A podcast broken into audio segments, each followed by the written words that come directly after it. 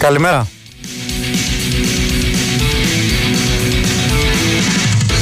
Οκτώ λεπτά μετά τις 10, Τρίτη, 23 Μαΐου 2023 και το προσάσμα είναι εδώ μαζί σας.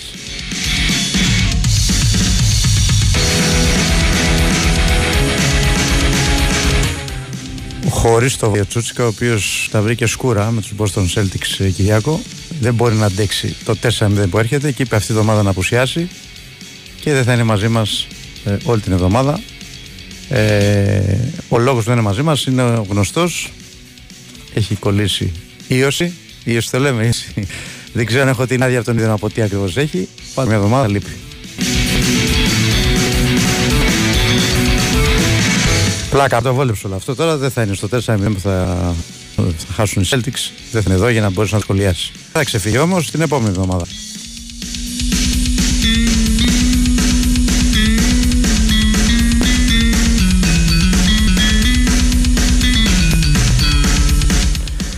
Κυριάκος Σταθερόπουλος στη ρύθμιση των ήχων και τις μουσικές επιλογές. Σωτήρης Ταμπάκος και Γεωργιάνα Σιώμου στη δημοσιογραφική υποστήριξη. Και εμείς για τις επόμενες δύο ώρες θα δούμε όλα τα θέματα της επικαιρότητας.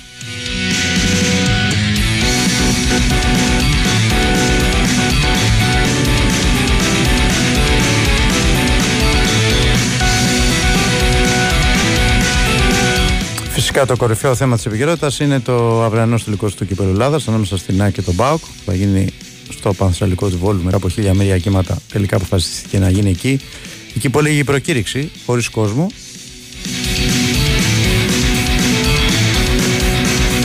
Γιατί εν έτη 2023 δηλώνουμε ανίκανοι να διοργανώσουμε ένα τελικό κυπέλου με κόσμο.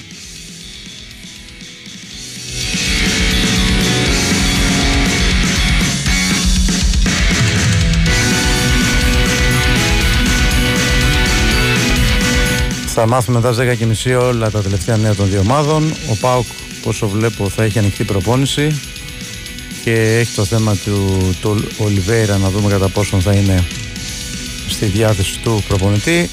Η ΑΕΚ πάει με πολύ καλή ψυχολογία μετά την κατάξυση του βαλθήματος και θέλει να πάρει και το κύπελο να κάνει τον double.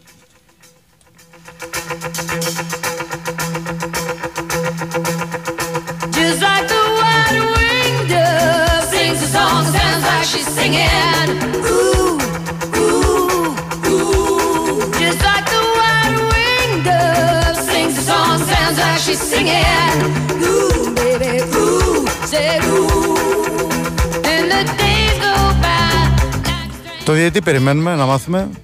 Εντάξει, τρίτη είναι νωρίς ακόμα. Πάμε να το μάθουμε μέχρι αύριο το μεσημέρι. Ε, πιστεύω το αργότερο μέχρι το μεσημέρι, λογικά. Πόσο να τραβήξει ακόμα. Θα μάθουμε ποιος θα είναι ο διαιτή του τελικού. Κάτι ακούγεται και λέγεται ότι μπορεί να είναι ο Μπριχ.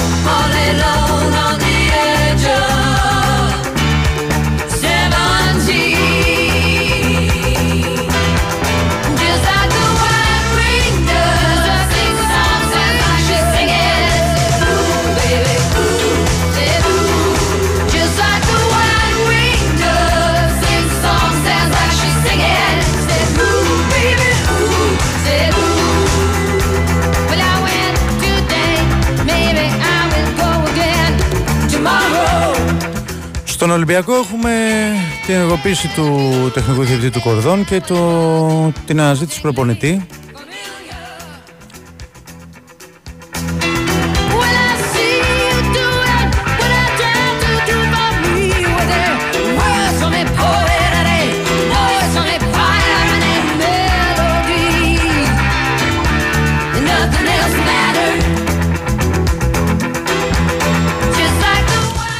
Χθε βγήκε το όνομα του Κρέσπος. Σήμερα λέγεται ότι δεν είναι στις ε, πρώτες θέσεις της λίστας. Έχει προτείνει ήδη δύο ονόματα ο Κορδόν, τον Μπορδαλάς και τον Μαρτίνο.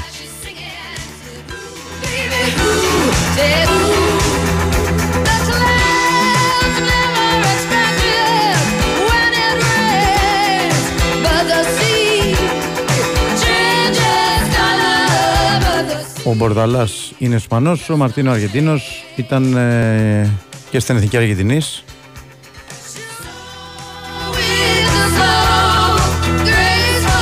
Είναι φανερό ότι ο Ολυμπιακός πάει να φτιάξει κάτι τελώς καινούριο. Αυτό σημαίνει, αυτό σημαίνει ότι θέλει χρόνο. Αυτό πρέπει να, πρέπει να το θεωρήσουμε ως δεδομένο.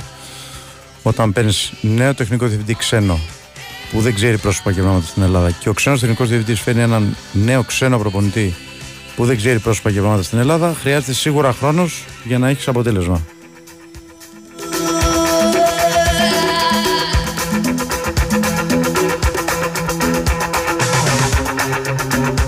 Θυμόμαστε όλη την πρώτη χρονιά του Μαρτίνς ότι χρειάστηκε χρόνο ο Μαρτίνς την πρώτη του χρονιά. Δεν είχε κάποια καλά αποτελέσματα. Αν δεν κάνω λάθος, είχε και ένα αποκλεισμό από την ε, Λαμία στο κύπελο.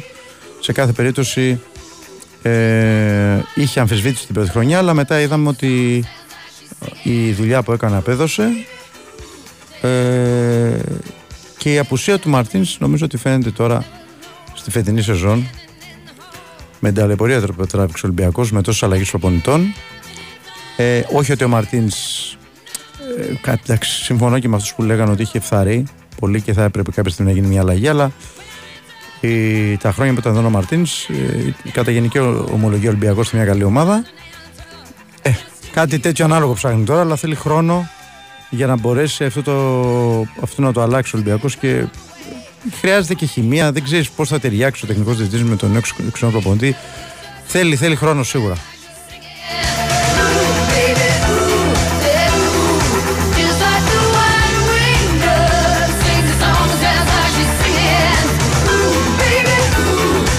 Πάμε στο πρώτο break, επιστρέφουμε.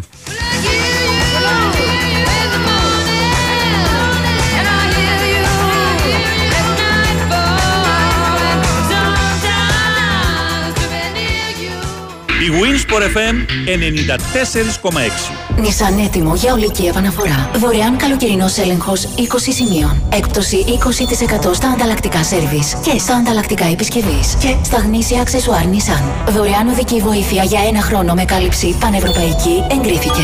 Η ολική επαναφορά του Νισάν σου θα είναι έτοιμη σε 3, 2, 1 σε κάθε εξουσιοδοτημένο συνεργείο Νισάν. Αυτό το καλοκαίρι κάνει ολική επαναφορά στο Νισάν σου με τις μοναδικές προσφορές του Nissan All Clear Service. Κλείσε τώρα ραντεβού σε ένα εξουσιοδοτημένο συνεργείο Nissan και καλές διαδρομές. Συγγνώμη, να σας ρωτήσω, το γήπεδο μπάσκετ εδώ κοντά δεν είναι, you know, stadium για το παιχνίδι της εθνικής μας. Α, Girisha no shiai no koto. Yunani, yes. OK, ευχαριστώ, φιλαράκι. Γιατί να μην το ζήσεις και εσύ από κοντά, γίνε μέλος στο ΕΚΟ Smile και διεκδίκησε διπλά εισιτήρια για τους αγώνες της εθνικής μας στο Παγκόσμιο Πρωτάθλημα Μπάσκετ στην Ασία και 150 ακόμα μοναδικά δώρα με κάθε σου συναλλαγή. Ζήσε την εμπειρία. ΕΚΟ, μέγας χορηγός της εθνικής ομάδας μπάσκετ. Όροι και προϋποθέσεις διαγωνισμού στο ekosmile.gr. 3, 2, 1, πάμε! Άντε πάλι με αυτό το τρέξιμο. Δήμητρα, περίμενε. Είσαι αργή και αποκλείεται να τερματίσεις αυτόν τον αγώνα. Μα, μα, όσο τρέχεις, να σου θυμίσω απλώς ότι το αφεντικό συμπαθεί πιο πολύ τη Μαρία και θα δώσει εκείνη την προαγωγή. Ακούς! Τα μαλλιά σου δεν σου πάνε έτσι. Δεν στη δίπλανη κοπέλα. Αυτή είναι πιο όμορφη. Μα, μην τρέχεις έτσι. Α μιλήσουμε για την ανικανότητά σου να κάνεις σχέσεις. Αν δεν σκεφτείς τη δουλειά καμιά ιδέα της προκοπής, θα. Αχ, δεν μπορώ, πάει πολύ γρήγορα. Μαμά! Απογοητεύσου ρε φίλε λίγο με αυτά που σου λέω. Μην τρέχεις. Όταν τρέχεις, αρνητικές σκέψεις, προβλήματα και όσα σε βαραίνουν Τα αφήνεις πίσω. SNF Νόστος Run του Ιδρύματος Σταύρος Νιάρχος. Στις 22 Ιουνίου έλα να τρέξουμε όλοι μαζί Στον καθιερωμένο νυχτερινό αγώνα δρόμου Και να γιορτάσουμε τις ευεργετικές ιδιότητες του τρεξίματος Στην ψυχική μας υγεία. Δήλωσε συμμετοχή για τις ανανεωμένες διαδρομές 10 5 χιλιόμετρων Και μάθε περισσότερα στο snfnostos.org Ο αγώνας γίνεται σε συνεργασία με την ΆΜΚΕ Αναγέννηση και πρόοδος. SNF Νόστος 2023 του Ιδρύματος Σταύρος Νιάρχος. Run and refocus on mental health. Η αυλαία της ποδοσφαιρικής σεζόν πέφτει με τον τελικό κυπέλου ΑΕΚ ΠΑΟΚ την Τετάρτη στον Big Wins for FM 94,6. Συντονιστείτε στην κορυφαία αθλητική συχνότητα της χώρας, μαθαίνοντας όλα όσα πρέπει να γνωρίζετε πριν το ντέρμπι δικεφάλων και στις 8.30 Ζήστε λεπτό προς λεπτό τη μεγάλη μάχη από το Πανθεσσαλικό.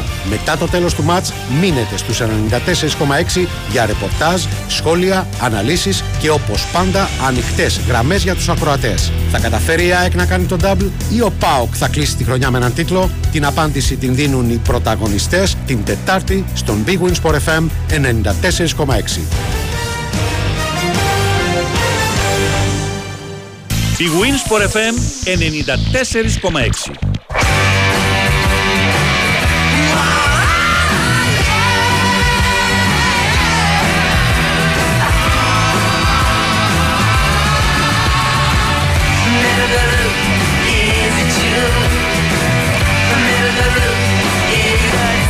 Στο μπάσκετ σήμερα έχουμε το παιχνίδι του Παναθηναϊκού με το Περιστέρι. 7 και 4 στο ΑΚΑ. Ο Παναθηναϊκός ο οποίος στα δύο παιχνίδια με το Περιστέρι πήγε από το ένα άκρο στο άλλο. Στο πρώτο ήταν επιβετικό και έτσι πολύ άνετα. Στο δεύτερο δεν κατέβηκε να παίξει της ουσίας. Ήταν τραγικός. Έχασε πολύ εύκολα το Περιστέρι και μένει να δούμε τώρα ποιο πρόσωπο θα δούμε σήμερα. Κόντρα στο Περιστέρι, στο ΑΚΑ, σε ένα παιχνίδι που ο Παναθηναϊκός θέλει την νίκη για να έχει το προβάδισμα για να πάει στους τελικούς.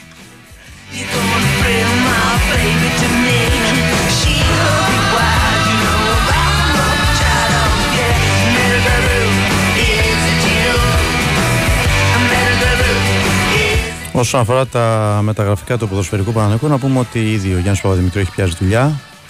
Έχει επαφές με τον Ιβάν Γιοβάνοβιτ. Ε, ε, ξέρει τις ανάγκες της ομάδας, ξέρει ότι ένας χάφς στο 8 και 10 και ένας δεξιός μπακ αυτή τη στιγμή φαίνεται να είναι προτεραιότητες, αλλά φυσικά ο Παναγενικό θέλει και στόπερ, θέλει και αριστερό μπακ από τη στιγμή που δεν ξέρουμε σίγουρα τι θα γίνει με τον Γκάνεα. Θα το ξέρουμε α, λίγο αργότερα. Οπότε εκεί θα χρειαστεί να υπάρχει ένας παίκτης ε, πίσω από τον Χουάνκαρ. Είναι διεκδική στη θέση του βασικού του Χουάνκαρ. Και στη συνέχεια βλέποντα και κάνοντα όσον αφορά ε, την υπόλοιπη ενίσχυση, μπορεί να πάρει και παίκτη και στα εξτρέμα, αν και, αν και εκεί έχει πολλούς. Αλλά νομίζω ότι η μεγαλύτερη ανάγκη υπάρχει στα χαφ. Το θέμα του Ζέκα είναι τελείως ξεχωριστό. Νομίζω ότι ο Ζέκα σε λίγο καιρό θα επιστρέψει στον Παναθηναϊκό. Είναι μια ε, επιστροφή που ουσιαστικά έχει συμφωνηθεί από το 2017 μεταξύ διοίκησης και παίκτη όταν είχε φύγει τότε. Είχε εκφράσει την επιθυμία και ο ίδιος να επιστρέψει κάποια στιγμή στην Ελλάδα και να κλείσει την καριέρα του.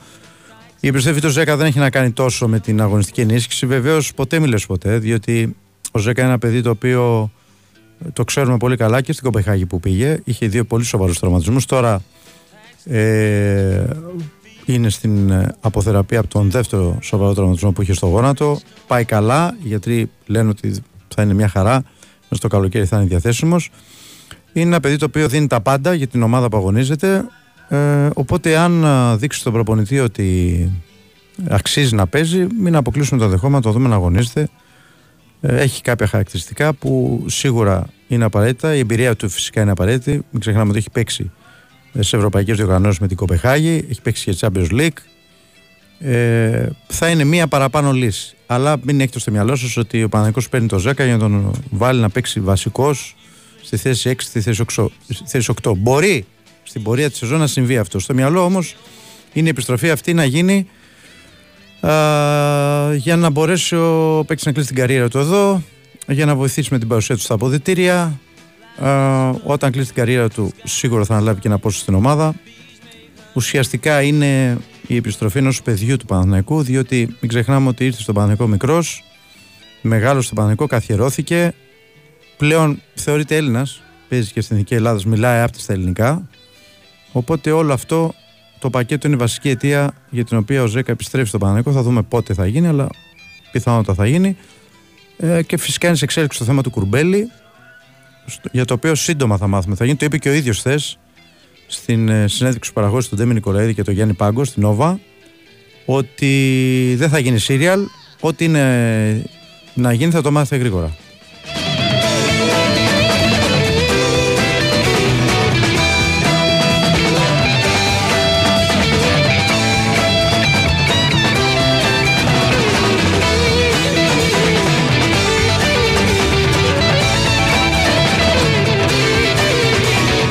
Και αφού αναφέρθηκα σε αυτή την ε, συνέντευξη του Κουρμπέλη, να σας πω δύο λόγια από αυτά που είπε. Ε, Εντάξει, ο Κουρμπέλης είναι ένα παιδί το οποίο δεν μιλάει συχνά και πρέπει να σας πω ότι ε, δεν, δεν του αρέσει να δίνει και πολλές συνεντεύξεις. Γι' αυτό και είναι πολύ λίγες συνεντεύξεις που έχει δώσει. Και ότι όταν μιλάει όμως λέει πραγματικά αυτό που πιστεύει. Ε, ό,τι έχει στο μυαλό του το λέει, χωρίς να έχει ξέρω εγώ, κάποιο φρένο για, για κάτι που θα πει. Γι' αυτό είναι σημαντικό ότι όταν μιλάει ο Κουρμπέλης αυτά που λέει έχουν πολύ μεγάλη σημασία. Ε, είπε ότι για το πρωτάθλημα ήταν ανταγωνιστικό και ότι ο Παναγενικός και η ήταν οι καλύτερες ομάδες το χάσαμε εμείς για λίγες λεπτομέρειες το κέρδισε η ΑΕΚ για, για λίγες λεπτομέρειες είπε για την άσχημη περίοδο του Γενάρη είπε ότι δεν αξίζαμε όλες αυτές τις απολίες ε, με τον Ιωνικό χάσαμε πολλές ευκαιρίες έπρεπε να κερδίσουμε στον εντός με τον, εντός έδρας παιχνίδι με τον Όφη μισή ευκαιρία μας έκανε Όφη και δεχτήκαμε γκολ στον πρώτο γύρο όμως είπε ο Κουρμπέλης μπορεί σε κάποια παιχνίδια να μην ήμασταν τόσο καλοί και να παίρναμε την νίκη. Ε, εκείνη την περίοδο όμως η ομάδα δεν άξιζε να πάει έτσι. Ε, ήταν σαν να μας πήρε κάτι που μας είχε δώσει στον πρώτο γύρο. Αυτό είπε ο Κουρμπέλης. Και είπε ακόμα ότι θα μπορούσε να έχει δυναμώσει και άλλο η ομάδα. Γιατί όταν είσαι στο, στο συν 8, ξέρεις πως πρέπει να κάνεις τα πάντα για να φτάσεις την κατάσταση του παραδείγματο. Και με τραυματισμούς, γιατί είχαμε αρκετούς τραυματισμούς εκείνη την εποχή. Δεν είχαμε το βάθος που χρειαζόμασταν. Αν δεν είχαμε κάνει αυτό το Γενάρη, βέβαια, δεν θα το συζητούσαμε τώρα αυτό, είπε χαρακτηριστικά. Για το παιχνίδι που θα ήθελε να ξαναπέξει χωρίς δεύτερη σκέψη, είπε το μάτσο με το Ολυμπιακό στο γύρο Καρισκάκη στα playoffs. Η ομάδα δεν ήταν έτοιμη, δεν ήταν ανθρώπινο το γεγονός ότι παίξαμε έτσι όπως ήμασταν, αλλά δεν γίνεται να τα βάλεις με θεούς και δεμένους. Έπρεπε να γίνει τουλάχιστον Τετάρτη το παιχνίδι. Δεν θα πάθαινε κανείς κάτι αν γινόταν Τετάρτη το μάτς. Ήταν δύσκολη εβδομάδα για μας. Μπορεί να μην το ξέρει ο κόσμος, αλλά οι περισσότεροι πήγαμε προπόνητοι να παίξουμε. Το Σάββατο το απόγευμα το μάθαμε ότι θα παίξουμε Δευτέρα. Δεν ήμασταν ο Παναθηναϊκός που είχαμε συνηθίσει. Ματ τίτλου παίζαμε και δεν μας έβλεπε σε καλή κατάσταση. Το λέω για όποια ομάδα βρισκόταν σε αυτή τη θέση, δεν πρέπει να, μειώνει, να μειώνει την προσπάθεια μιας ομάδας που παλεύει από την αρχή. Ε, για να είμαι ειλικρινής, είπε ο Κουρμπέλης, όταν ακούσαμε ότι παίζουμε τη Δευτέρα, είπαμε πάμε να παίξουμε. Αλλά κατά τη διάρκεια του αγώνα καταλάβαινες ότι δεν πήγαινε. Ένιωθες ότι δεν είσαι αυτός που πρέπει να είσαι λόγω των όσων έγιναν πριν. Θέλαμε να παίξουμε, αλλά δεν πήγαινε το σώμα, είπε χαρακτηριστικά ο Κουρμπέλης και φυσικά στάθηκε σε κάποια παιχνίδια τον playoff. Είπε ότι ε, με τον Μπάο και η Σοπαλία στήχησε. Θα παίρναμε μεγάλο προβάδισμα με την νίκη.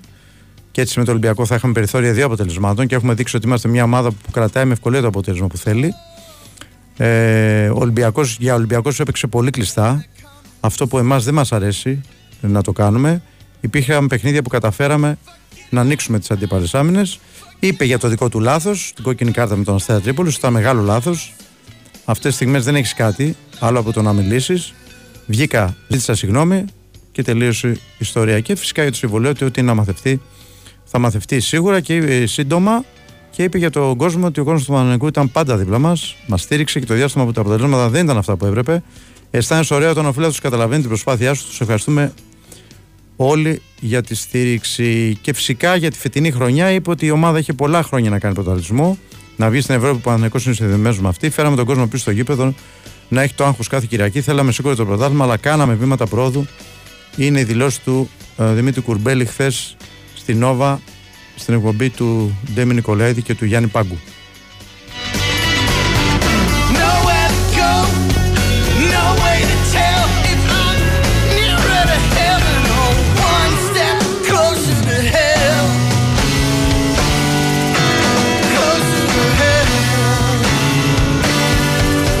Στο εξωτερικό, χθες με την ισοπαλία Νιούκαστ εξασφάλισε το Champions League. Η Λέστερ δίνει τη μάχη για να αποφύγει τον υποβασμό.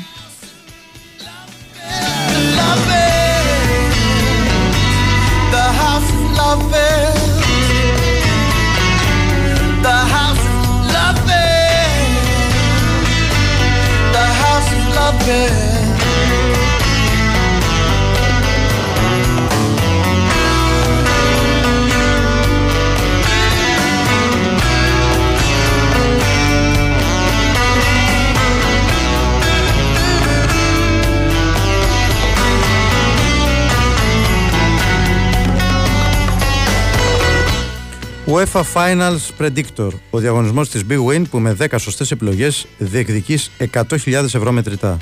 Η συμμετοχή είναι δωρεάν. Επιτρέπεται σε άνω των 21 αριθμιστής ΕΕΠ, γραμμή βοήθειας και ΘΕΑ 1114 υπεύθυνο παιχνίδι. Όροι και προποθέσει. Έχουμε όμως μία είδηση της τελευταίας στιγμής. Ε, έχουμε την ε, λύση συνεργασίας του Γιάννη Στασίου με τον Πανατολικό και γι' αυτό το λόγο έχουμε καλέσει τον Μπάμπη Τσιρόνι. Μπάμπη, καλημέρα. Καλημέρα από το Αγρίνιο. Ε, Είναι η είδηση της τελευταίας στιγμής. Πριν από περίπου 15 λεπτά ανακοινώθηκε επίσημα στην επίσημη ιστοσελίδα της ΠΑΕ Πανετολικός και υπάρχει και μία α, σχετική δήλωση και από την ε, ΠΑΕ Πανετολικός όπως και μία δήλωση του Γιάννη Αναστασίου που ουσιαστικά αποχαιρετά ε, την ομάδα στον πάγκο της οποίας έκατσε τα τελευταία δύο χρόνια. Ε, αρχικά η ανακοίνωση της ΠΑΕ Πανατολικός λέει ότι μετά από συζητήσεις που έγιναν τις προηγούμενες ημέρες αποφασίστηκε η μη επέκταση για τον επόμενο χρόνο της συνεργασίας με τον προπονητή Γιάννη Αναστασίου, ότι έτσι κλείνει ένας κύκλος δύο ετών κατά τη διάρκεια του οποίου σημειώθηκε πρόοδος στην οργάνωση, λειτουργία και αγωνιστική πορεία της ομάδας, όπως επίσης και αρκετές ιστορικές νίκες και διακρίσεις. Ε, τονίζεται από την ε, ΠαΕ του Αγρινίου ότι η συνεργασία μας ήταν άψογη και οφείλουμε να εκφράσουμε τις ευχαριστίες μας για τον επαγγελματισμό και την προσφορά του Γιάννη Αναστασίου στον Πανετολικό. Ευχόμαστε κάθε καλό στην προσωπική του ζωή και στο επαγγελματικό πεδίο όπου είμαστε βέβαιοι ότι τον περιμένουν επιτυχίες και ακολουθεί η δήλωση του Γιάννη Αναστασίου συγγνώμη, στην οποία λέει ότι θέλω να ευχαριστήσω τη διοίκηση, τον κόσμο, τους παίκτες, τους υπαλλήλους της ομάδας, στα γραφεία και στο γήπεδο που έκαναν την καθημερινότητά μας πιο εύκολη. Ζήσαμε δύο χρόνια έντονα αλλά και με πολλές ε, ευχάριστες στιγμές έχοντας στόχο να γινόμαστε καλύτεροι και να μεγαλώνουμε ως άτομα και ως σύνολο. Δύο χρονιές όπου έγιναν σημαντικά βήματα προς τα εμπρός με πολλή δουλειά και προσπάθεια. Εύχομαι καλή συνέχεια στην ομάδα και κάθε καλό για το μέλλον. Ε, αυτά λέει και ο Γιάννης Αναστασίου. Εκφράζονται φυσικά και ευχαριστίες από την ΠΑΕ Πανετολικός για τη, προς τους ε, συνεργάτες του Γιάννη Αναστασίου, στα υπόλοιπα μέλη του τεχνικού επιτελείου ε, και καλή συνέχεια στην καριέρα τους και κάπως έτσι α, υπάρχει και ένα τέλος εποχής ουσιαστικά για τον Πάκο του Πανετολικού από τους μακροβιότερους τα τελευταία χρόνια προπονητές του Πανετολικού Πόσο ήταν, δύο, δύο χρόνια; Δύο χρόνια γεμάτες, Θυμάσαι δηλαδή κα... ποιος ήταν τελευταίος που έμεινε δύο χρόνια; Πρέπει, να, πρέπει να πας πίσω, ε πρέπει να πάω πολύ πίσω και υπήρχαν αρκετοί οι οποίοι έκατσαν μεγαλύτερο χρονικό διάστημα αλλά με, ε, όχι συνεχόμενα, δηλαδή κάποιος που έφευγε, ε, ερχόταν κάποιος άλλος και μετά επέστρεφε ο προηγούμενος, δηλαδή Μάκης Χάβος, δηλαδή Τραϊανός Δέλλας, αλλά να κάτσει συνεχόμενα δύο γεμάτα χρόνια νομίζω είναι ο πρώτος μετά από πολύ καιρό διότι οι προηγούμενοι ερχόταν κάποιος το Γενάρη, mm. ε, έβγαζε μισή σεζόν, έκανε μία δική του σεζόν και μετά έφευγε, δηλαδή στον 1,5 χρόνο. Μπαμπή, ε, μπορείς πέρα από την ανακοίνωση να μας πεις ποιος κατά την άποψή σου αν έχεις μάθει είναι ο λόγος της ε, λύσης συνεργασίας των δύο πλευρών; Γιατί κοίταξε να δεις ο Πανατολικός η αλήθεια είναι ότι έκανε βήματα πρόοδου με τον Αναστασίου. Φέτος έχει λύσει πολύ άσχημα το πρωτάθλημα αυτή είναι η αλήθεια στα play out το είπε και ο ίδιος ο Αναστασίου αλλά η πορεία του στο πρωτάθλημα ήταν καλή. Δηλαδή κάποια στιγμή ήταν 7 κάπου εκεί είχε πάει την ε, κανονική διάρκεια ναι. ο Πανετολικός τερμάτισε 7ος. Μπράβο, αυτός Δηλαδή, ε, εντάξει, δεν μπόρεσε να πλησιάσει τις θέσεις των uh, play-off, ναι. ήταν μεγάλη η απόσταση βέβαια, ναι. αλλά θεωρητικά στη βαθμολογία ήταν μια πολύ άνετη παραμονή ναι. που ήρθε από την κανονική διάρκεια, αλλά στα play-out πήρε μόλις ένα βαθμό σε 7 παιχνίδια και κινδύνευσε. Ναι. Αν δεν υπήρχε Ισχύει. δηλαδή την πρώτη τελευταία αγωνιστική ισοφάριση της Λαμίας το 93, mm. που ουσιαστικά από αποτέλεσμα άλλης ομάδας δεν κινδύνευσε να παλεύει την παραμονή του την τελευταία αγωνιστική, ναι. Ε, υπάρχει αυτός ο συνδυασμός τέλος πάντων ε, των γεγονότων, γι' αυτό νομίζω περισσότερο ο Γιάννης Αναστασίου αποχώρησε. Ε, αυτό το οποίο γνωρίζαμε εμείς είναι ότι θα υπήρχαν εξελίξεις άμεσα, τώρα λέω τι γνωρίζαμε από χτες, ότι περιμέναν στο, στη Διοίκη Πανετολικού να γίνουν κάποιες συζητήσεις και με το μεγαλομέτωπο το Φώτη Κοστούλα, ο οποίος ε, όπως όλα δείχνουν μένει στο τιμόνι, εκτός αν υπάρξει κάποια έκπληξη. Μιλάω πάντα με βάση τις δικές του δηλώσεις, που είπε ότι δεν έχει καμία επαφή με τους ε, με τους επενδυτές από την Αμερική, τους οποίους ο ίδιος είχε παρουσιάσει ως νέους ιδιοκτήτες πάει Πανετολικός. Ε, άλλη μεγάλη κουβέντα που χωράει για αυτό το θέμα.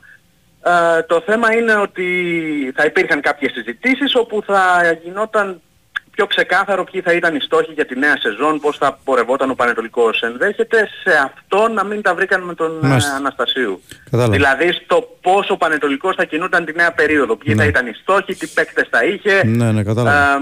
είναι αρκετά φρέσκο βέβαια αυτή τη στιγμή, είναι επί του ναι. πιεστηρίου η είδηση, ναι, άρα πρέπει και εμείς να τρέξουμε λίγο το ρεπορτάζ, να μάθουμε περισσότερα. Ωραία. Αλλά αυτό είναι το πιθανότερο σενάριο. Έγινε Μπάμπης, ευχαριστώ πολύ. Καλή συνέχεια. Γεια χαρά. Λοιπόν, και θα πάμε κατευθείαν στον τελικό. Να πούμε ότι έχουμε διετή Μπριχ, όπως περιμέναμε, ανακοινώθηκε. Ε, και πάμε στο Μπάου και στο Δημήτρη Τζομπαρζόγλου. Δημήτρη, καλημέρα. Γεια σας, καλημέρα. Καλημέρα σε όλους, εδώ από τη Θεσσαλονίκη. Ναι. Έκλεισε λοιπόν άλλη μια εκκρεμότητα με τον διαιτητή. Ναι.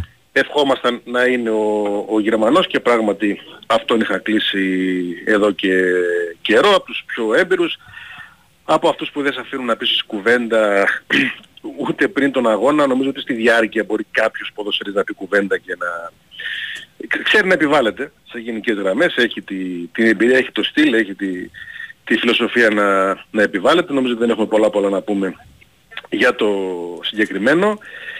Ε, ο Πάο ξεκινάει σε λίγο την τελευταία προπόνηση εδώ στη Θεσσαλονίκη. Η προπόνηση είναι κλειστή κατά βάση.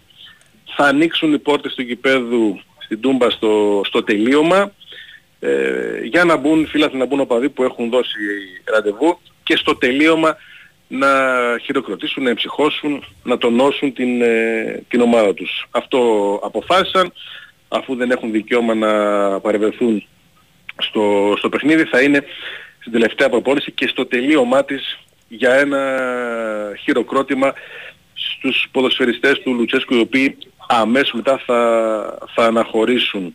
Μία και τέταρτο έχουμε συνέντευξη τύπου με τον προπονητή του ΠΑΟΚ και τον αρχηγό της ομάδας, τον ε, Αντρέ Βιερίνια, για να στείλουν και το μήνυμά τους στους ε, φιλάθλους στον κόσμο να μιλήσουν για το συγκεκριμένο παιχνίδι. Δεν είμαι σίγουρος ότι θα έχουμε αποστολή, ότι θα ανακοινώσει Το κάνει ο Λουτσέσκο αυτό. Δεν το κάνεις συνέχεια αυτό; Ναι, ότι δεν βγάζει αποστολή; ναι, ναι.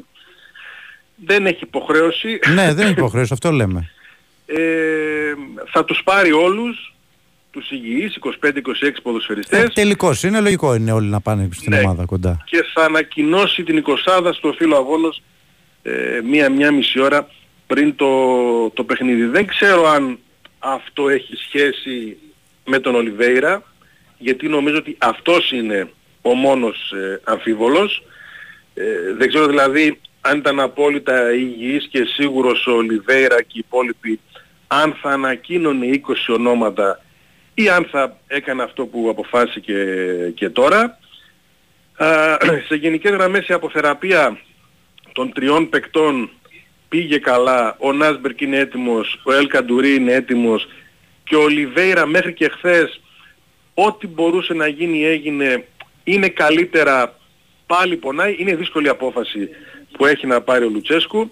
Αν δηλαδή θα έχει έναν σχετικά ανέτοιμο παίχτη που πονάει από το να έχει ένα 17χρονο. Ε, δεν ξέρω πραγματικά. Κάτσε, τι περίμενα θα ο Μπράντον; Ο Μπράντον είναι ο βασικός, Ναι, είμαι ναι. σίγουρος. Λες για πάγκωση Είναι τώρα. ο- Ναι. Να τον έχει το Αν τζίμα θα έχει π.χ. στον πάγκο του τον Ολιβέρα που πονάει Ναι. ή αν θα έχει τον Στέφανο Τζίμα τον 17χρονο ο οποίος οκ, δεν έχει πολλές παραστάσεις. Μμ. Ε, Είναι, είναι δύσκολο, δεν ξέρω πραγματικά τι θα κάνει, πώς θα το ζυγίσει. Νομίζω ότι μέχρι χθες ε, είχε πάρει την απόφαση να έχει τον Ολιβέηρα. Ο Πορτογάλος πονούσε αρκετά. Τι ακριβώς χθες έχει ρε εσύ Δημήτρη; Είχε χτυπήσει χαμηλά στην ποδοκνημική, δεν ξέρω αν γύρισε το πόδι, δεν είναι διάστημα. Μάλιστα. Μυϊκό δεν είναι, είναι χτύπημα. Ναι. Και είναι θέμα αντοχή στο, στον πόνο. Ο Ολιβέρ είναι ένας ποδοσφαιριστής που, Που δεν τον αντέχει τον πόνο. Ή, ή το, όχι, τα, ή τα το έχεις στο αντιστό. μυαλό του όλα αυτά τα, τα υπεραναλύει, Ε, τα αυτό σου λέω. Είναι από αυτούς που δεν κάνει τον δεύτερη- αντέχουν. Ναι, ναι, ναι. ναι, δεύτερες, τρίτες σκέψεις. Είναι κάποιοι που με, με τέτοιο πόνο παίζουν για πλάκα και είναι κάποιοι που με το Ναι, παραμικρό ναι. πόνο σου λέει δεν κάνω προπόνηση. Είναι έτσι Και ο παιδί. Ολιβέηρα όταν τον βλέπουμε με μικρά προβλήματα πραγματικά είναι κακός. Πραγματικά δε- δεν μπαίνει. Δεν μπαίνει στη μάχη και δεν είναι κατηγορία. Αυτή είναι ένα συμπέρασμα πέρα από το ότι είναι ένας παίκτης που φεύγει. Και Πάντως, αυτό είναι ένα ζήτημα. πάντως Δημήτρη πρέπει να πούμε ότι ο Λιβέρα εγώ τον έχω σε πολύ μεγάλη εκτίμηση αγωνιστικά αλλά είναι τρομερό πρόβλημα αυτή η τραυματισμή που βγάζει. Τρομερό δηλαδή. Δεν ξέρω, δεν ξέρω αν δούμε τις συμμετοχές φέτος τι συμμετοχές έχει. Αλλά είναι τρομερό. Δηλαδή δεν ξέρεις... Άσο η διετία δεν πήγε καλά. Ναι, Αυτή η συνεργασία δεν πήγε καλά. ναι, Και ο ΠΑΟΚ όταν έχει ταβάνι στα συμβόλαια του 1 εκατομμύριο Ναι. και του το δίνει, ναι. Σαφώς περίμενε πολλά περισσότερα. Οκ, πέρασε ένα χιαστό, οκ, πέρασε ένα κάταγμα στα, στα πλευρά, όλα αυτά μαζί, στο γενικό αποτέλεσμα δεν πήγε καλά. Και υπέφερε ο ΠΑΟΚ από Ναι. το ότι έχασε τον Ολιβέρα και δεν πήρε πράγματα από αυτόν. Υπέφερε πάρα πολύ. ναι. Τώρα είναι ένα τελευταίο παιχνίδι. Πάλι θα υποφέρει. Πάλι νομίζω ότι αν ήταν καλά αυτό θα έβαζε ε, βασικό. Μμ. Τώρα αυτό ξεχάστηκε και ξεπεράστηκε. Το ζήτημα μας είναι αν θα μπει στην αποστολή ή, ή όχι. Ε, δύσκολο είναι. Νομίζω θα τον πάρει μαζί και θα αποφασίσει αύριο μέσα από ε, συζητήσεις τι ακριβώς θα, θα κάνει. Είπες ότι αποχωρεί ε, μετά το τέλος της Ναι. σεζόν. Λίγη το συμβόλαιο. Αποχωρεί είναι, είναι πλέον πολύ πολύ βέβαιο, όπως αποχωρεί ο Ελκαντουρί, όπως αποχωρεί ο, ο Πίσεσβαρ. Είναι ένα τέλος εποχής αυτό. Μπορούμε να πούμε. Ε, ναι, Γιατί αρκετοί είναι από παίκτες, τους είναι οι παίκτες που πήραν και το πρωταθλητές. πρωτάθλημα κάποια... πα- Μπράβο, αυτό, αυτό πρέπει να σου πω. Ναι. Κλείνει, κλείνει ναι, ο, ο κύκλος. Ε, πρέ, πρέπει να πούμε ότι δεν προσέφεραν το τελευταίο χρόνο. Είναι και αυτή μια πραγματικότητα. Αρκετά τα λεφτά και τα συμβόλαια και είναι και η ελπίδα του ΠΑΟΚ, αν θέλουμε να πάμε στην επόμενη μέρα, ό,τι και να γίνει αύριο, το ότι επειδή φεύγουν κάποια μεγάλα συμβόλαια και τα χρήματα αυτά προφανώς θα πάνε σε κάποια άλλα συμβόλαια, ε, θα μπορέσει ο ΠΑΟΚ να βελτιωθεί αρκετά Ναι. είναι τρεις-τέσσερις θέσεις που μπορεί να δώσει αρκετά χρήματα, άρα να θεωρεί ότι θα βρει και πιο ποιοτικές λύσεις για να βελτιώσει την ε, ομάδα του. Τώρα, στα του αυριανού αγώνα, Ναι. όσο και αν ο Νάσμπεργκ ε, ε, είναι πλέον έτοιμος, ε, προφανώς είναι outsider για να παίξει δίπλα στον Ίγκασον, λογικά ο Κουλιαράκης θα έχει τη θέση. Ε, ο Ελκαντουρί δεν υπάρχει περίπτωση να ξεκινήσει, θα είναι στον ε, Πάγκο. Ε, ο Ντάντας τελευταία έχει τον πρώτο λόγο ως παρτενέρ του Ντόγκλας Αουγκούστο. Η τριάδα με επιθετικό νομίζω ότι θα είναι έκπληξη αν αλλάξει το Κωνσταντέλιας, Τάισον και Ζιβκοβιτς. Και φυσικά τον Μπράντον Τόμας στην κορυφή της, ε, της επίθεσης. Πάρα πολύ δουλειά στο τακτικό κομμάτι, το οποίο επηρεάζει πολύ πλέον η παρουσία του, του Μπράντον Τόμας. Αυτός καθορίζει πλέον ε, και, και δεσμεύει τον προπονητή κατά κάποιο τρόπο να παρουσιάσει ένα πιο πιεστικό ΠΑΟΚ όταν δεν έχει την μπάλα στα, στα πόδια και λογικά έχοντας την πλάτη του τον Κωνσταντέλια ε, και πολλή δουλειά φυσικά στο πνευματικό κομμάτι, στο ψυχολογικό. Ο ΠΑΟΚ δεν ήταν καλά το τελευταίο διάστημα. Ε, η πολύ μεγάλη πίεση στο play-off σίγουρα τους λύγησε. Από το ΠΑΟΚ και μετά το 0-1 ε, σαν να μην σήκωσε κεφάλι ο, ο ΠΑΟΚ, σαν να τους πήρε από, από κάτω. Ε, και όλο αυτό ο Λουτσέσκου με πολλές συζητήσεις, πολλά τερατέτ με τον κάθε παίχτη, προσπαθεί να το αντιμετωπίσει. Κάποια στιγμή, λογικά στην ημέρα και προφανώς το βράδυ, περιμένουμε και την παρέμβαση του, του Ιβάν Σαββίδη, ο οποίος σε αυτές τις περιπτώσεις πάντα έχει κάτι να, να πει από τη δική του πλευρά και κάπως έτσι θα κλείσει η προετοιμασία του, του ΠΑΟΚ. Με κόσμο στην προπόνηση, Μάλιστα. με συνεντεύξεις, με το Σαββίδη, με όλα αυτά πριν από ένα μεγάλο μάτσο που παραλαμβάνουμε για τον ΠΑΟΚ δεν σχετίζεται μόνο με το σήμερα, αλλά και με το αύριο. Μάλιστα. Εντάξει Δημήτρη, έγινε να είσαι Γεια καλά. σας, καλημέρα, Μια χαρά. καλημέρα. Και πάμε κατευθείαν στην ΑΕΚ και στον Κώστα Κιτζόγλου. Κώστα, καλημέρα. Εδώ ΑΕΚ κύριε Τάσο. Ναι, ναι, ναι. Καλησπέρα. Καταρχά, Καλημέρα, τι καταρχάς κάνετε; χρόνια πολλά. Ό,τι επιθυμείς. Υγεία. Ευχαριστώ πάρα πολύ παιδιά. Ευχαριστώ. Πόσο Να είστε γίνεσαι, καλά. 29 ή 30. Ε, ναι, ακριβώς. 5 και 4, 9 και μου έβαλες και το 20, 29. Άσε τώρα, ε, ε, ε, ε, βρήκα αυτή τη, από τη βάφτιση, την πρόσθεση για τη βάφτισή μου, μιλάμε η γλώσσα είναι τώρα... Πω, πω, πω, πω, πω, Παναγία μου. Πού το βρήκες αυτό, είναι τρομερό, ε.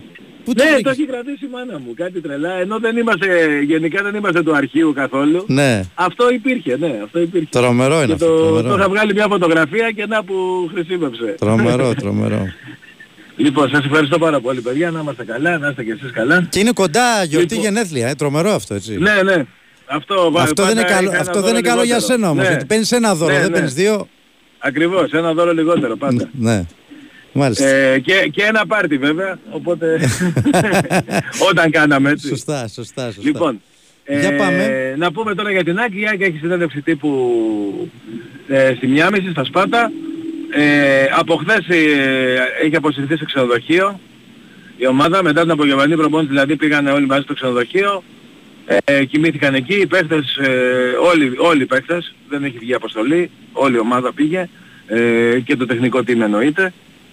Ε, τώρα στις ε, 10 11 παρατέταρτο ε, η- η- λίγο- πριν λίγο δηλαδή ξεκίνησε η τελευταία προπόνηση πριν το, πριν το match Ε, μετά την προπόνηση θα μας μιλήσει ο Ματίας Αλμέιδα, στη μια μισή ώρα είναι η συνέντευξη τύπου στα Σπάτα και μετά αναχωρεί ο δικός η ομάδα για το, για το Βόλο. Ε, και για να παίξει αύριο το τελευταίο παιχνίδι της σεζόν που κρίνει και ένα τίτλο, το τίτλο του Κυπελούχου Ελλάδος. Ε, να δούμε τώρα στην αποστολή πόσο, πόσα άτομα θα είναι και ποιοι θα είναι. Ε, και α, πιστεύω θα πάρει αρκετούς πάνω από 20 Λογικά δεν πρέπει να πάρει όλη την ομάδα από τη στιγμή που θα είναι τελικός και ναι. να είναι όλοι μαζί. Ακριβώς, Λογικά. ακριβώς. Yeah. Ναι. Τις πιο πολλές φορές αυτό γίνεται. Mm. Τις πολλές φορές αυτό γίνεται. Και στην και θυμάμαι, νομίζω και ο Παναθηναϊκός πέρσι είχε πάρει όλους, ναι. αν θυμάμαι καλά. Πριν. Ναι. Εντάξει, βέβαια στο ΆΚΑ ε... είχε γίνει το τελικός πέρσι, αλλά δεν έχει Σωστό. σημασία. Αλλά δεν έχει σημασία, ναι. ναι. Ε, και εγώ έτσι, έτσι πιστεύω, αλλά να περιμένουμε να το δούμε. Ε, θα την ανακοινώσει μετά το τέλος προπόνησης και πριν, την, ε, πριν τη συνέντευξη τύπου. Εκεί θα κάνουμε και κάποιες ερωτήσεις να δούμε αν θα ανοίξει τα χαρτιά του Αλμέιδα για αύριο, σχετικά με αυτό που σας είπα χθες, που, λέγα, που συζητήσαμε μάλλον χθες, ε, αν θα, θα βάλει την ομάδα του Κυπέλου που έφτασε μέχρι τον τελικό ή αν θα βάλει τη, όπως γίνεται και στο εξωτερικό που παίζουν άλλες ομάδες πριν τον τελικό, αλλά στο τελικό παίζει η ομάδα που, που έπαιζε και στο πρωτάθλημα. Αν γίνει το ίδιο και στην ΑΕΚ θα το μάθουμε θα προσπαθήσουμε πάλι να το μάθουμε σήμερα και σίγουρα θα το μάθουμε αύριο όταν ε, ανακοινωθεί η εντεκάδα. Το θετικό είναι ότι δεν υπάρχουν προβλήματα, μόνο το γνωστό θέμα του, του Αραούχο, όλα τα άλλα τα θέματα έχουν ξεπεραστεί, όλοι οι παίχτες είναι έτοιμοι, όλοι οι παίχτες είναι διαθέσιμοι, όλοι θέλουν να παίξουν εννοείται στο τελικό. Ε, είναι για την ΑΕΚ μια, οπωσδήποτε μια ιστορική στιγμή, γιατί αν τα καταφέρει θα είναι ένα double μετά από 45 χρόνια, είναι πάρα πολλά τα χρόνια που έχει ναι. κατακτήσει πρωτάθλημα και κύπελο την ίδια σεζόν. Οπότε θα είναι και αυτό σίγουρα ένα έξτρα κίνητρο. Είναι σίγουρα ένα έξτρα κίνητρο. Άλλες τρεις φορές είχε φτάσει να, να το διεκδικήσει, δεν τα κατάφερε. Τη μία έχασε το πρωτάθλημα του Παναθηναϊκό το, το 96. Ναι. Δεν λέω όλες τις άλλες χρονιές πήρε κύπελο, λέω εκείνη τη χρονιά γιατί τότε το πρωτάθλημα ήταν περίπου σαν το φετινό, δηλαδή ε, πηγαίναν μαζί ομάδες και κρίθηκε στο τέλος. Στο ΆΚΑ. Ε, και δύο, ναι, ναι. Mm. Έχασε επίσης ένα τελικό από τον Παναθηναϊκό το, το 94 που και εκεί μπορούσε να κάνει τον double. Εκείνο το φοβερό τελικό, το 3-3 που ναι, ναι, ναι, ναι, ναι. Από 2-0-3-2 ο Ιάκ και μετά 3-3 ο Παναθηναϊκός και στα πέναλτι νίξει ο Παναθηναϊκός. Ε, και το 18 που έχασε από τον Αυριανό της αντίπαλο, τον Μπάουκ, το, το τελικό στο ΆΚΑ, που ήταν και σε σχέση με άλλα παιχνίδια ήταν ένας τελικός που ίσως ήταν η χειρότερη ΑΕΚ. Για μένα τουλάχιστον ήταν η χειρότερη ΑΕΚ που έχω δει στο τελικό. Η, η λογική, και σύμφωνα με την αγωνιστική κατάσταση των ομάδων, λέει ότι θα το πάρει η ΑΕΚ. Δηλαδή βλέπεις τη μία ομάδα, βλέπεις και την άλλη, ο ΠΑΟΚ φαίνεται ότι... Αλλά είναι ένα παιχνίδι και δεν ξέρεις καμιά φορά. Δηλαδή σε ένα παιχνίδι μπορεί όλα να συμβούν. Είναι, και η, μέρα, είναι και η μέρα των ομάδων.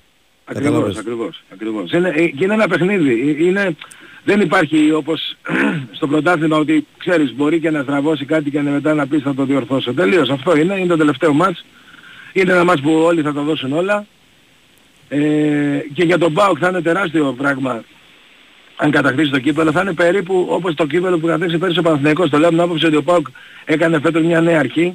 Ναι. Ε, βέβαια δεν έκανε το φίνις που έκανε πέρυσι ο Παναθηναϊκός, όμως έκανε μια νέα αρχή με νέα παιδιά, έβαλε νέα παιδιά στην ομάδα του, ναι. ε, έριξε το budget, σε ένα διάστημα έπαιξε και καλό ποδόσφαιρο, έμεινε ένα ολόκληρο γύρο αίτητος. Ναι, πλησίασε ε, πολύ στην κορυφή.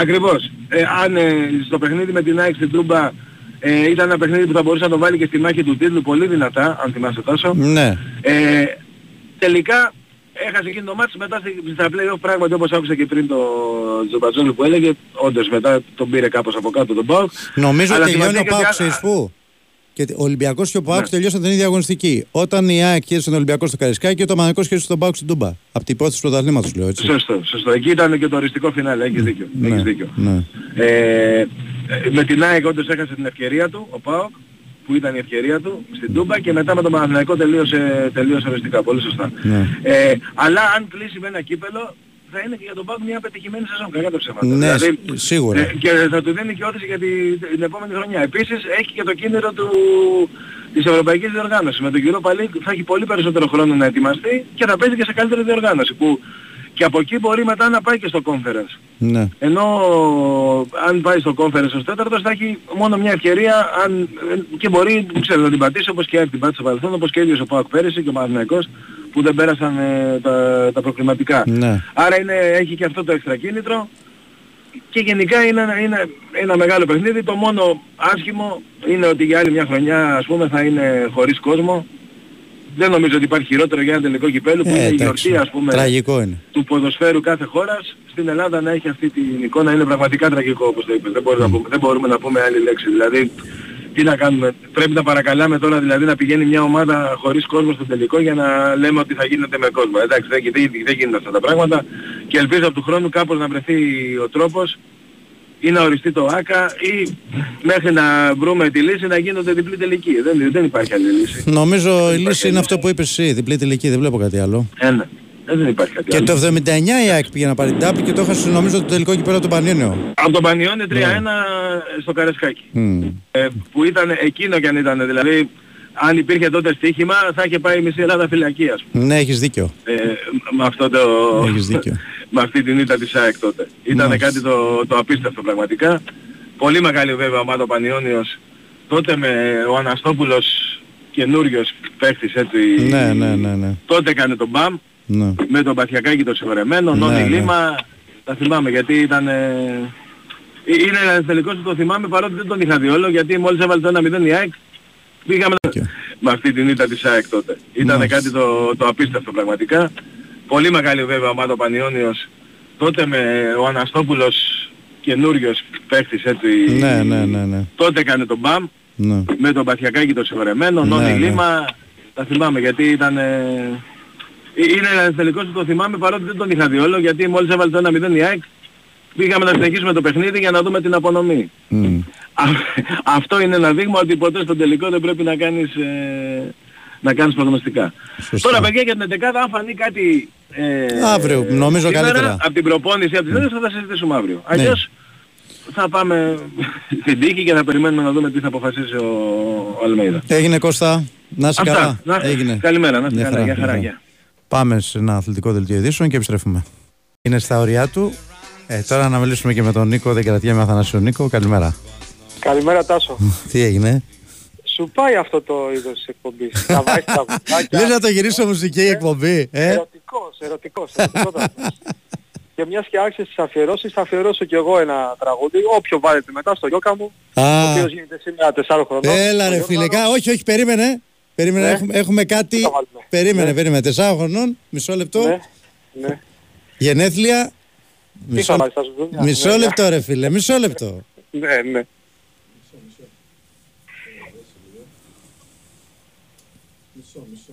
Τεσσάρων ετών, ε. Ναι. Άστο τα, θα το βρούμε μετά ρε παιδί Ναι, μου. ναι.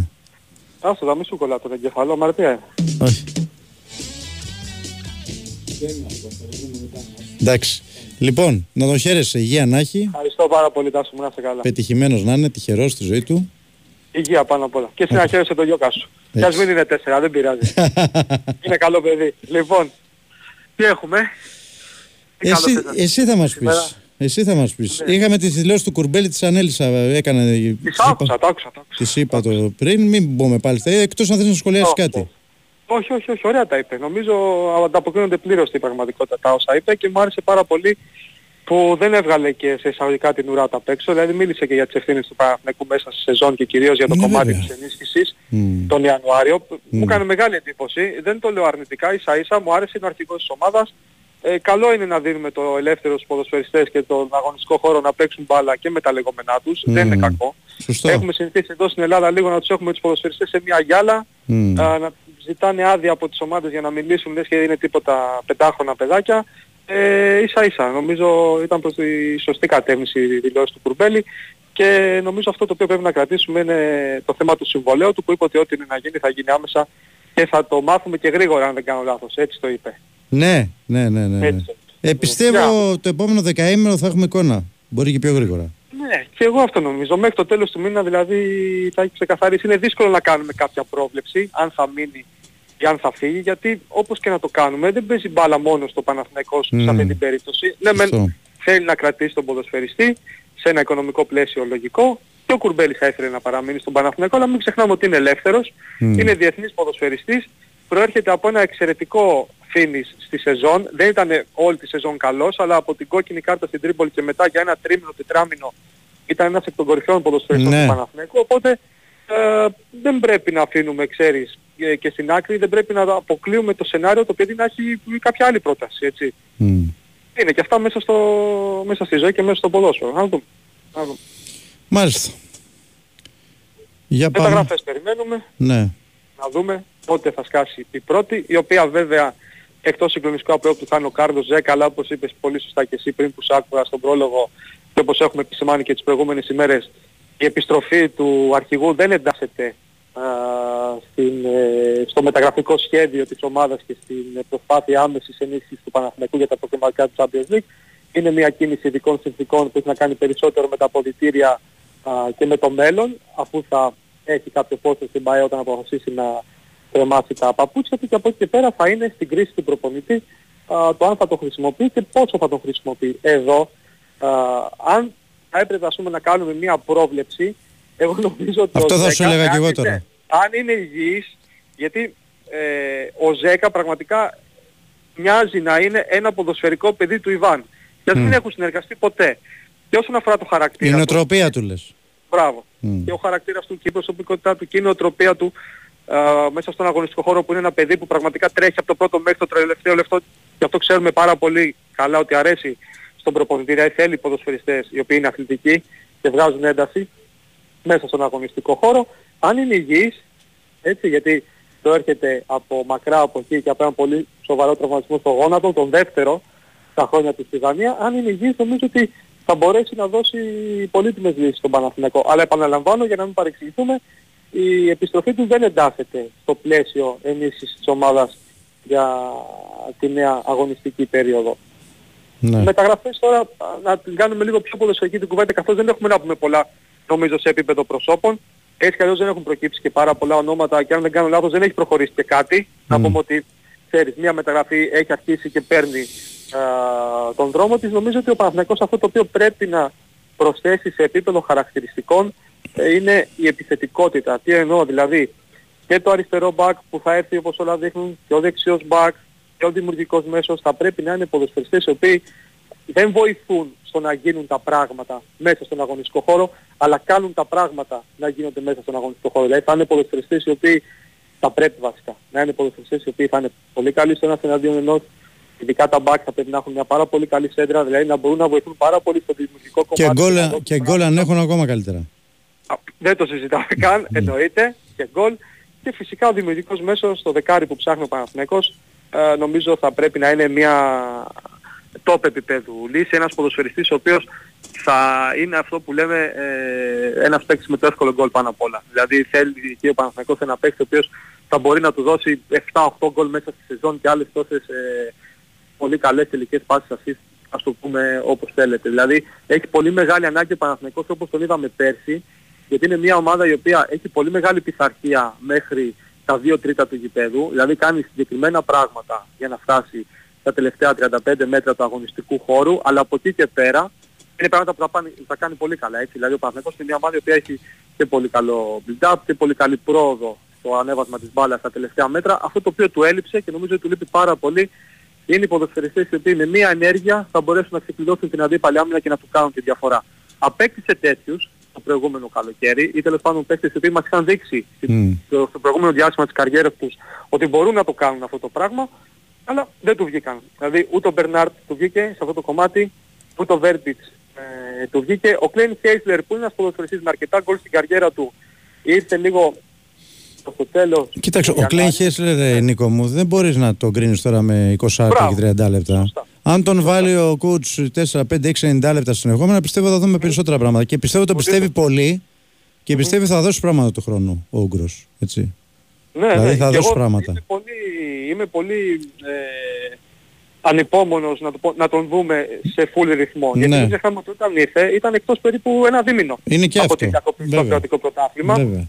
Δεν είχε ρυθμό. Ο Παναθηναϊκός έπεσε τη ζωή του κάθε Κυριακή, οπότε και ο προπονητής ήθελε παίκτες οι οποίοι είναι δεμένοι με την υπόλοιπη ομάδα, γνωρίζουν τα θέλω του και πάνω απ' όλα είναι σε καλό αγωνιστικό ρυθμό. Ναι. Εντάξει, και μέσα στη χρονιά δεν κατάφερε ο Λάζλο να φτάσει στον απαιτούμενο ρυθμό που θα πρέπει να έχει ένας βασικός ποδοσφαιριστής του Παναθηναϊκού. Αλλά από τη στιγμή που θα είναι τώρα στην προετοιμασία, εγώ νομίζω ότι μπορεί να τη χτυπήσει και την πόρτα της ενδεκάδας και άμεσα. Δηλαδή είναι ένας παίκτης ο οποίος είναι καλός και φαινόταν και στις προηγούμενες εβδομάδες ότι το είχε τον κόλλο. Δηλαδή αυτό που λείπει στον Παναθηναϊκό μπορεί ας πούμε για παράδειγμα εμείς τώρα να λέμε ότι πρέπει να έρθουν παίκτες να δώσουν αυτό το πράγμα αλλά τον Λάζλο ακόμα δεν τον έχουμε δει. Ας τον έχουμε ξέρεις στο πίσω μέρος του μυαλού μας γιατί όπως και να το κάνουμε από της ομάδας ο οποίος ε, είναι λίγο καιρό το σύνολο οπότε έχει πράγματα να, να δείξει. Ναι. Αυτά. Μάλιστα. Δεν έχουμε κάτι άλλο φοβερό και τρομερό. Περιμένουμε να δούμε ε, πού θα γίνει το βασικό στάδιο της προετοιμασίας του Παναθηναϊκού. Η Αυστρία νομίζω είναι δεδομένη. Από εκεί και πέρα... Το ε, κέντρο θα πρέπει να μάθουμε. Το κέντρο, ναι, υπάρχει ένα το οποίο είναι, έχει θέσει βασική υποψηφιότητα. Ακόμα δεν έχουν πέσει υπογραφές, αλλά νομίζω ότι μέχρι το τέλος της εβδομάδας θα το έχουμε μάθει και αυτό εκεί όπου ο Παναθηναϊκός στην Αυστρία θα δώσει τουλάχιστον τρία δυνατά φιλικά και θα δώσει και ακόμα ένα σίγουρα μία εβδομάδα α, πριν το πρώτο του παιχνίδι, το επίσημο, το δεύτερο προετοιμαστήριο του Champions League και ένα δυνατό φιλικό στη λεωφόρο με μια πολύ δυνατή αντίπαλη. Πέρσι είχε, κα- είχε προγραμματίσει τέσσερα, αν θυμάσαι το πρώτο είχε, δεν είχε γίνει λόγω κακοκαιρίας. Ναι, έχω, στο Κιτσμπούχεν. έχω, έχω την αίσθηση και φέτος τέσσερα μπορεί να προγραμματίσει. Ναι, Για πολύ εκεί. πιθανό. Ναι. Το, το θυμάσαι ήταν το πρώτο φιλικό αυτό στο Κιτσμπούχελ ή το δεύτερο, δεν θυμάμαι τώρα. Νομίζω ήταν Που το είχαμε πρώτο. ξεκινήσει κανονικά Νο- να ναι, πάμε. ναι, ναι, ναι, νομίζω, Φτάσαμε στο μέρος εκεί. νομίζω το πρώτο ήταν. Ναι, και είχε ακυρωθεί λόγω πρόγνωσης για Ναι. επικίνδυνες καιρικές συνθήκες. Και να πούμε εδώ ότι στην Αυστρία αλλά και στην Ολλανδία Μμ. υπάρχουν κάποια μέρη και κάποια γήπεδα στα οποία για παράδειγμα έχουν υπάρξει περιστατικά με κεραυνούς Ναι. τα οποία έχουν χτυπήσει ποδοσφαιριστές στην ώρα του αγώνα. Οπότε όταν υπάρχει πρόβλεψη για ακραία καιρικά φαινόμενα, ε, τα αναβάλουν τα παιχνίδια για πλάκα, δηλαδή δεν το συζητούν καν.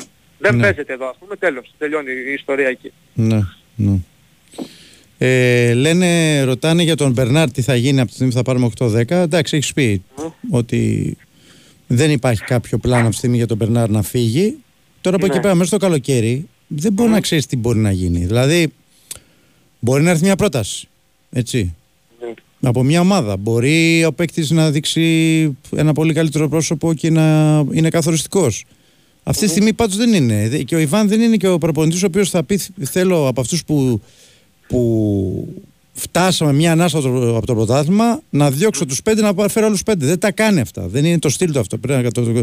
Και νομίζω και σωστό είναι αυτό. Δηλαδή θέλει Ε, ήταν λάθος νομίζω. προσθήκες Και θέλει η ομάδα. Προσθήκες. Δεν θέλει ξύλωμα και χτίσιμο. Θέλει πολύ Μα- καλές προσθήκες.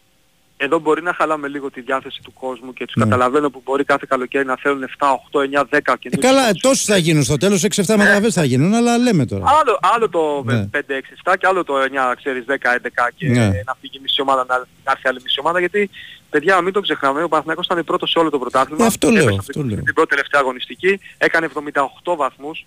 78 βαθμούς. Αυτό βέβαια δεν σημαίνει ότι δεν χρειάζεται σημαντική ενίσχυση. Χρειάζεται, θα έρθει ε, σημαντική ενίσχυση, αλλά να απαντήσω για το θέμα του, του Μπερνάρτ. Ένας ποδοσφαιριστής α, για τον οποίο ο Παναθηναϊκός δαπάνησε ένα πολύ μεγάλο ποσό πέρυσι το καλοκαίρι για να τον φέρει και του έχει δώσει και το μεγαλύτερο συμβόλαιο στην ομάδα τα τελευταία 10 χρόνια. Ε, ο Ιβάν Γιωβάνοβιτς και πολύ σωστά ποντάρει για τα προκριματικά στη συνοχή, στη χημεία και στους αυτοματισμούς που έχει η ομάδα του. Εγώ νομίζω ότι παρά το γεγονός του ότι θα πάρει ένα πο- πάρα πολύ υψηλό συμβόλαιο, κοντά στα 2,5 εκατομμύρια ευρώ για τον επόμενο χρόνο, ο Παναθηναϊκός δεν έχει την πολυτέλεια αυτή τη στιγμή να αφήσει τον Μπερνάρ να φύγει. Εγώ, Ναι. η ταπεινή μου άποψη είναι αυτή, έτσι. Και αυτό το οποίο Καλά, φαίνεται είναι ότι ο Παναθηναϊκός δεν συμφωνώ. ψάχνεται αυτή τη στιγμή να τον αποδεσμεύσει. Γιατί Ναι. είναι ένας παίκτης που μπορεί να παίξει και στο αριστερό φτερό, εκεί όπου ο Παναθηναϊκός, παιδιά, μην το ξεχνάμε, έχει τον Αϊτόρ, ο οποίος προέρχεται όμως από μεγάλη αποχή, Μμ. έτσι, μπορεί να παίξει εκεί και ο Κλέιν Χέισλερ, οπότε ε, το πιο πιθανό είναι ο Μπερνάρντ να είναι βασικός στα προκριματικά Ναι. του, του Champions League στο αριστερό φτερό. Να δούμε βέβαια και σε τι κατάσταση θα είναι ο Αϊτόρ. Μπορεί να παίξει και στο 10. Ναι. Είναι πάρα πολλά τα λεφτά. Δεν το συζητάμε καν αυτό, έτσι. Ναι. 100%.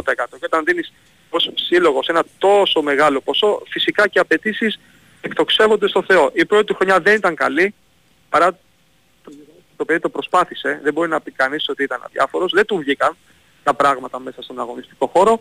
Αλλά παιδιά είναι ποδόσφαιρο, είναι άνθρωποι, όλοι αξίζουν μια δεύτερη ευκαιρία και νομίζω ότι αυτή τη δεύτερη ευκαιρία σίγουρα μέσα στο καλοκαίρι θα την πάρει ο Βραζιλιάνος.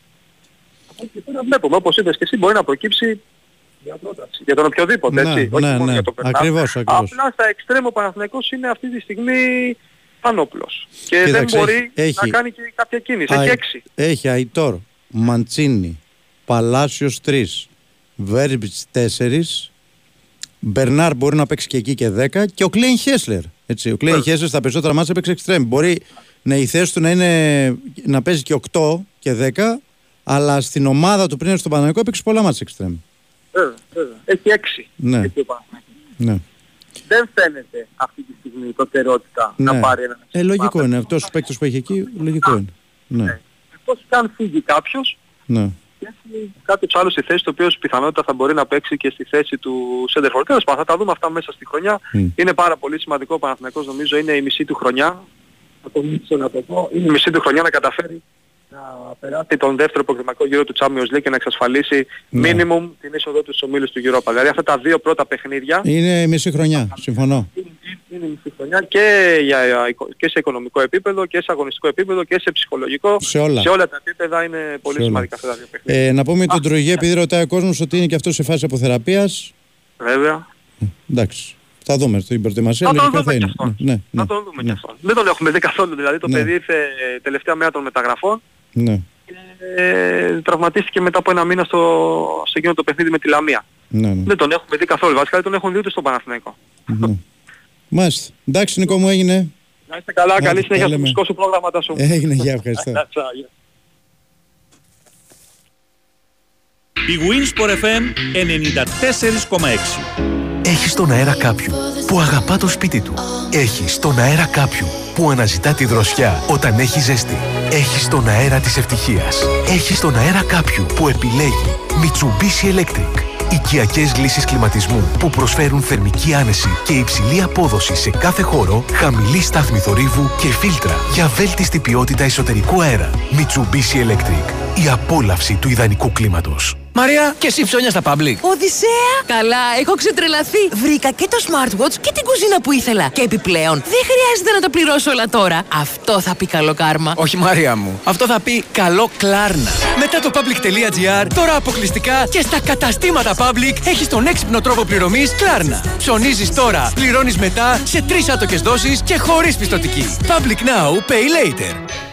goalsuperheroes.com Θες να λαμβάνεις καθημερινά προγνωστικά για όλα τα μάτια του πλανήτη ζωντανά κατά τη διάρκεια των αγώνων με ποσοστά ευστοχίας πάνω από 80%. goalsuperheroes.com Ένωσε τη δύναμη σου με τους Goal Super Heroes. Η πρώτη εφαρμογή παγκοσμίως που παράγει προγνωστικά με τη χρήση τεχνητής νοημοσύνης. goalsuperheroes.com και γίνε ένας unbettable παίκτης. Πάμε παραλία. Τι είναι αυτή η τσάντα. Το νέο μου σάπ από τον Decathlon. Χωράει σε αυτή. Το ναι, είναι φουσκωτό και συμπαγές και δες πόσο ελαφρύ. Μιλάμε, μεταφέρεται πανεύκολα. Έχει δύο χρόνια εγγύηση και το βρίσκεις από 240 ευρώ. Θα κάνω κι εγώ. Φυσικά. Ζήσε το πιο δραστήριο καλοκαίρι στο Decathlon. Όλα τα αθλητικά είδη σε απίστευτες τιμές. Βρες μας στο Decathlon River West, Smart Park και Mare West στην Κόρινθο ή στο decathlon.com.gr. Η Winsport FM 94,6. Girl, you'll be a woman soon. I love you so much, can't count all the ways I died for you, girl, and all they can say is he's not your kind. They never get tired of putting me down, and I never know when I come around what I'm gonna find. Don't let them make up your mind.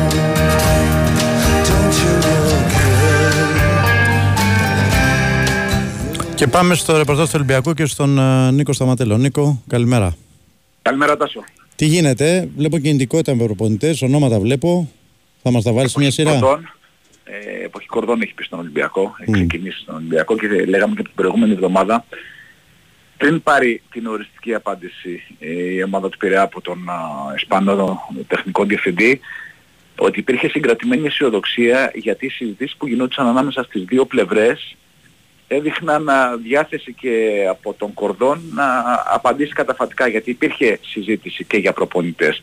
Οπότε είναι απόλυτα λογικό με το που ανακοινώθηκε ε, η θετική απάντηση από τον Ισπανό να υπάρχουν αμέσως ονόματα προπονητών που απασχολούν τον ε, Ολυμπιακό και είναι λογικό μιας και υπάρχει κορδόν α, πλέον στον Ολυμπιακό να ανεβαίνει ο πύχης και στο θέμα του προπονητή. Ε, νομίζω ότι θα πρέπει να κάνουμε δύο-τρεις μέρες υπομονή ακόμα για να ξεκαθαρίσει κάπου αυτό το τοπίο. Ε, αλλά τα δύο ονόματα που είδαν σήμερα το φως της δημοσιότητας και ο Μπορδαλάς και το Ταμαρτίνο ε, πραγματικά απασχολούν τον, ε, τον Ολυμπιακό. Δηλαδή δεν είναι ε, στις επαφές του Κορδόν απλά στο τηλέφωνο του. Ε, είναι δύο προπονητές που κοιτά ο Ολυμπιακός ε, με πολύ ψηλά τον πύχη, ξέρεις, με, με αυξημένο βαθμό δυσκολίας στην αποστολή του, αλλά μ, είναι ε, στο στόχαστρό του. Ε, λέω να περιμένουμε δύο-τρεις μέρες ακόμα γιατί υπάρχουν ε, οι επαφές, θα ξεκαθαρίσει το τοπίο τις επόμενες ε, ημέρες και νομίζω ότι ε, θα ξεκαθαρίσει και το τοπίο από την Τετάρτη όταν θα ξέρει ο Ολυμπιακός που αγωνίζεται γιατί τα καταψέματα κάποιοι προπονητές μπορεί να το έχουν και αυτό στο μυαλό τους. Ναι. Άλλο το Europa, άλλο το Conference για να μην κοροϊδευόμαστε. Τώρα δεν είναι, δεν είναι ίδιας ε, δυναμικότητας ε, διοργανώσεις. Ε, πολύ περισσότερο αν ο Ολυμπιακός για παράδειγμα καταφέρει και πάει στο Europa με την προοπτική ε, να φτάσει ακόμη και να κερδίσει και ένα γύρο αν τον ευνοήσουν κάποια αποτελέσματα. Ναι. Αλλά αυτό πάει πολύ μακριά. Δεν απασχολεί τους ερυθρόλευκους στην παρούσα φάση. Στην παρούσα φάση απασχολεί το θέμα του προπονητή ε, με τον ε, Κορδόν ο οποίος ε, ενημερώθηκε χθες από Καρεμπέ και Ανιγκό για ό,τι ε, απορία είχε γύρω από το ποδοσφαιρικό τμήμα. Ε, γιατί ε, αυτό θα είναι ο το αφεντικό. Δηλαδή δεν ξέρω αν ακούγεται βαρύ να πούμε ότι ο Βαγγέλης Μαρινάκης του δίνει λευκή επιταγή και τα κλειδιά α, για να φτιάξει την ομάδα που θέλει ο Ολυμπιακός ε, ενώπιση της νέας ε, σεζόν. Αλλά πάνω κάτω έτσι είναι. Ε, αυτός είναι το αφεντικό. ε, και ε, αυτός έχει ξεκινήσει και τις, ε, μάλλον συνεχίζει τις, ε, τις επαφές από ό,τι προκύπτει από το ρεπορτάζ, τις ε, επαφές για τους προποντές που είχε αρχίσει από τις προηγούμενες ε, ημέρες πριν καν δώσει την καταφατική απάντηση στον, ε, στον Ολυμπιακό. Αλλά δύο-τρεις μέρες υπομονή για να μικρύνει κι άλλο η λίστα και να ξέρουμε που παδίζουμε ακριβώς για το θέμα του προπονητής της Ερυθρόλευκους. Μάλιστα. Τίποτα άλλο; Και μετά να πάρουμε τα υπόλοιπα σειρά. Μμ. παίχτες που θα φύγουν, κυρίως να ξεκινήσει από εκεί γιατί είναι πάρα πολλοί παίχτες ε, στο εμσχοληνικό του Ολυμπιακού. Παίχτες λοιπόν που θα φύγουν α, και ε, να έρθει ο προπονητής να, να φτάσει στο πλάνο για την ενίσχυση της ομάδας από εκεί και πέρα. Θα αξιολογήσει ε, τους δανεικούς που της ομάδας από εκεί και πέρα. Θα αξιολογήσει ε, τους δανεικούς που δεν είναι εξεγραμμένοι, γιατί δεν είναι όλοι οι δανεικοί του Ολυμπιακού εκτός ε, πλάνων, ε, να τους αξιολογήσει και να προχωρήσουν παρακάτω. Αλλά ε, ότι θα γίνουν ε, μεταγραφές χωρίς να περιμένει τους δανεικούς και αυτό είναι δεδομένο. Ε, γιατί νομίζω ότι εντάξει, εύκολα καταλαβαίνει κανείς πού χρειάζεται ο Ολυμπιακός ε, ενίσχυση, όποιες ε, θέσεις και αν έχει, όποιος δανεικούς και αν έχει σε διάφορες θέσεις, δεξιά και αριστερά. Μάλιστα. Αυτά είναι τα δεδομένα στο Ερυθρό Λευκό στο πρώτο. Έγινε Νίκο, να είσαι καλά.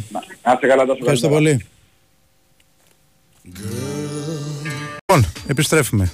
39 λεπτά μετά τις 11 και πάμε να μιλήσουμε με τον Χρήστο Σωτηρακόπουλο για το τι συμβαίνει στο εξωτερικό. Χρήστο, καλημέρα. Γεια σου Τάσο μου, τι κάνεις; Καλά, μια χαρά εσύ. Εντάξει, ήταν ήρεμη μέρα η χθεσινή με την έννοια ότι έχει ένα ματς. Η Νιούκαστλ με το 0-0 με τη Λέστερ επιβεβαίωσε την παρουσία της μετά από 21 χρόνια. Τρομερό αυτό. Ε. Ε, ναι, είναι μεγάλη υπόθεση. Είναι μέσα σε ένα μισή χρόνο από εκεί που κινδύνευε με την εξαγορά που έχει γίνει. Ε, αλλά νομίζω ότι κόβει δρόμο. Δηλαδή δεν νομίζω ότι τόσο γρήγορα και οι ίδιοι περίμεναν θα βγουν Champions League. Ε, είναι πολύ εντυπωσιακό. Πολύ εντυπωσιακό. Και χθεσινό η Λέστερ με το- την ισοπαλία μένει πλέον τελευταία αγωνιστική. Η μάχη μεταξύ Λέστερ Leeds και η Everton που είναι σε μια πιο προνομιακή θέση για να σωθεί και να πέσουν οι άλλοι δύο. Το χθεσινό μάτι ήταν μονότερμα εντελώς. Κάποια στιγμή είχε 81-19 κατοχή, ούτε ένα, ούτε μία τελική η Λέστερ.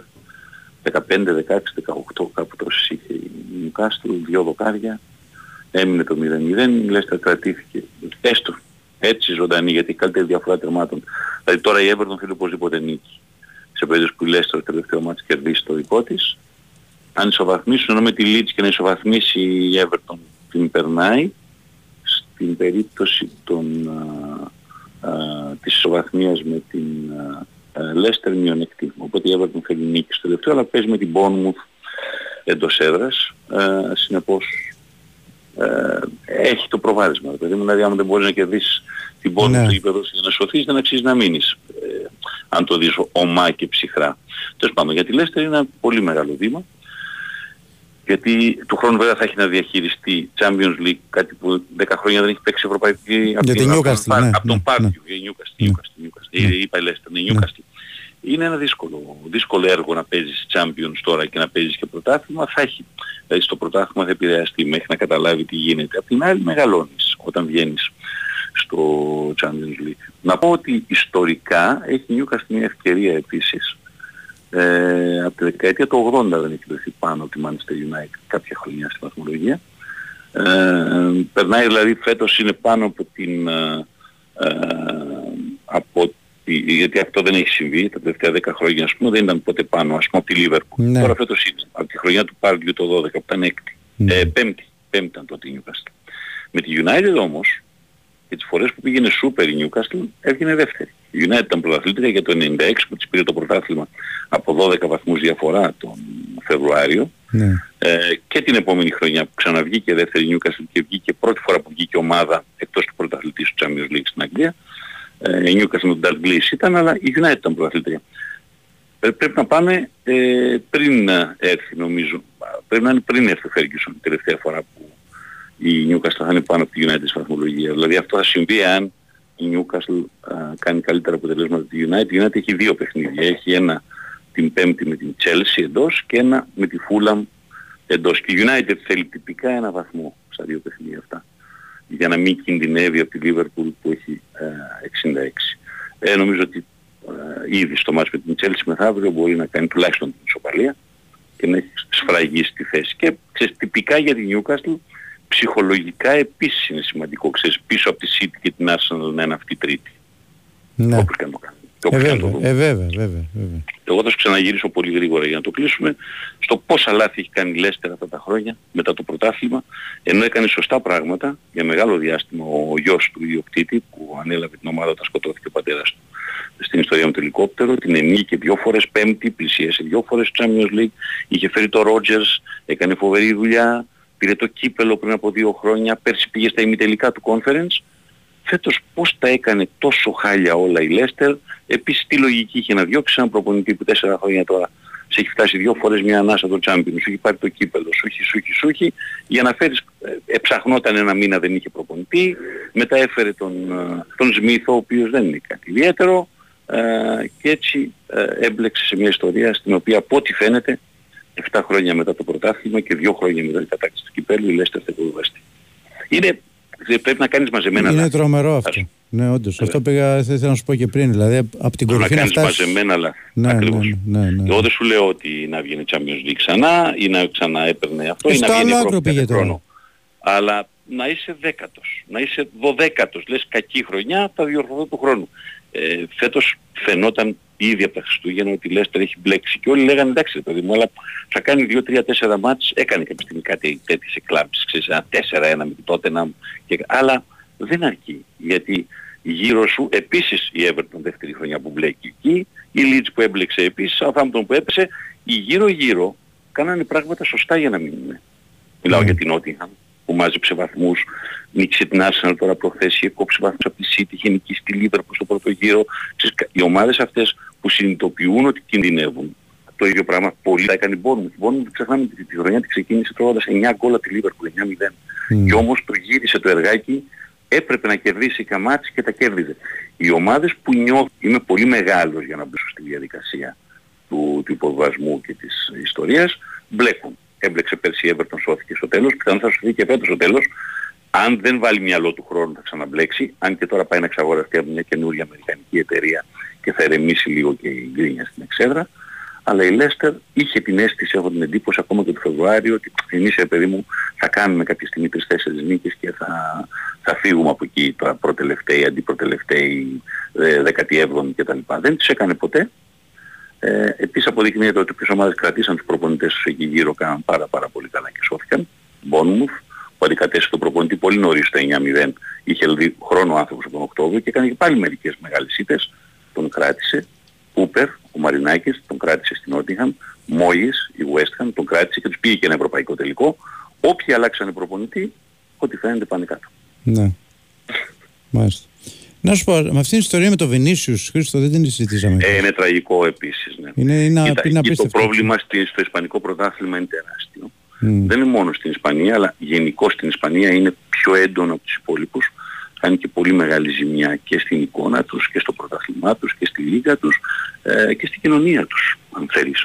Ναι. Σε αντίθεση ας πούμε με τέτοια πράγματα που όταν προκύπτουν ε, έχουν υπάρξει πολύ σκληρές τιμωρίες στην Αγγλία σε αντίστοιχα τέτοια πράγματα. Πρέπει όμως ο πρώτος πρέπει να το κάνει ε, όπως και στη Γερμανία έπαιξαν οι νέες σε τέτοια πράγματα. Αυτό ο πρώτος πρέπει να κάνει όμως κάτι παρόμοιο για μένα μπροστά από τα- από τα πρωταθλήματα είναι η ίδια η UEFA.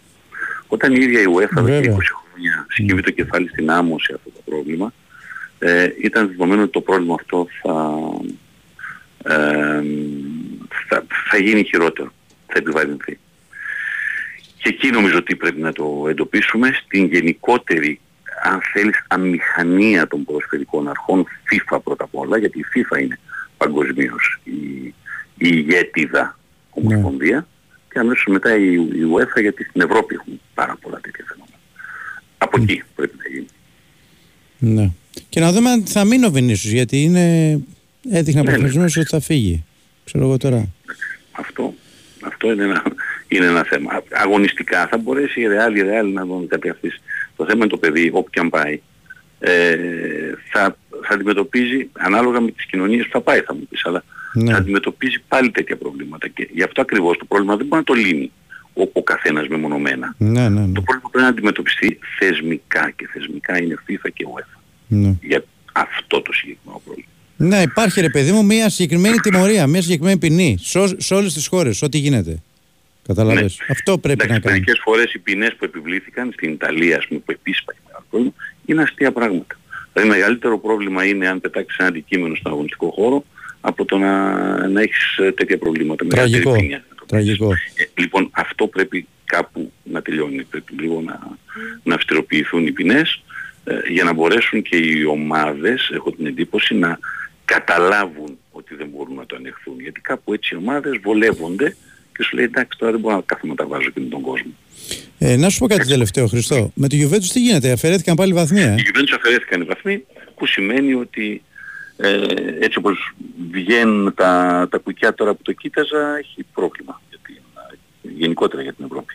Ε, απλώς εκεί η αλήθεια είναι πάντα ιστορικά οι Ιταλοί παίρνουν γρήγορα αποφάσεις σε πράγματα που τους αφορούν. Ναι. Ξέρεις. Παίρνουν γρήγορα αποφάσεις. Θυμάσαι κάποτε και με το, το 2006 με τις αποφάσεις, με τους υποβιβασμούς, με τις ομάδες, με την κυβέρνηση που βιβάστηκε, με τις αφαιρέσεις βαθμών, δεξιά και αριστερά το 80. Μάρτιο έγινε η ιστορία, Μάιο ήδη είχαν υποβιβαστεί η Λάτσιο και η η Μίλαν που ήταν το προαθλήτριο το 89 και η Λάτσιο που ήταν μια από τις μεγάλες δυνάμεις ιστορικά και εκείνη την εποχή. Ε, συν τους αφαιρέσεις βαθμό τότε σε Περούτζι, Αβελίνο, Μπολόνια κτλ. για το, το πρώτο σκάνδαλο των, των, των παράνομων στοιχημάτων.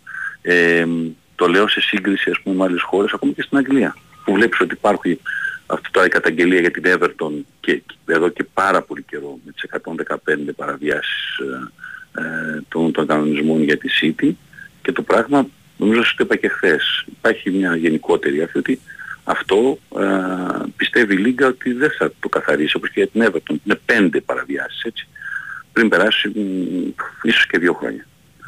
Ε, ε, είναι, δηλαδή βλέπεις από τη μία πλευρά μια απόφαση στην Ιταλία, ένα, δύο, τρία πράγματα, πήραμε την απόφαση, προχωράμε. Ε, αυτό είναι ένα θέμα.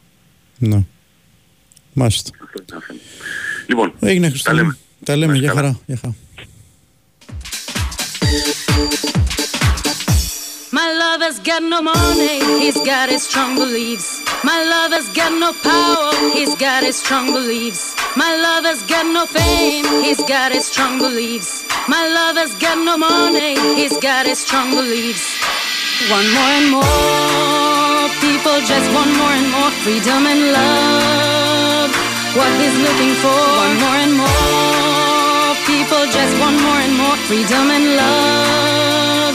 What he's looking for, freed from desire, mind and senses purify it, freed from desire,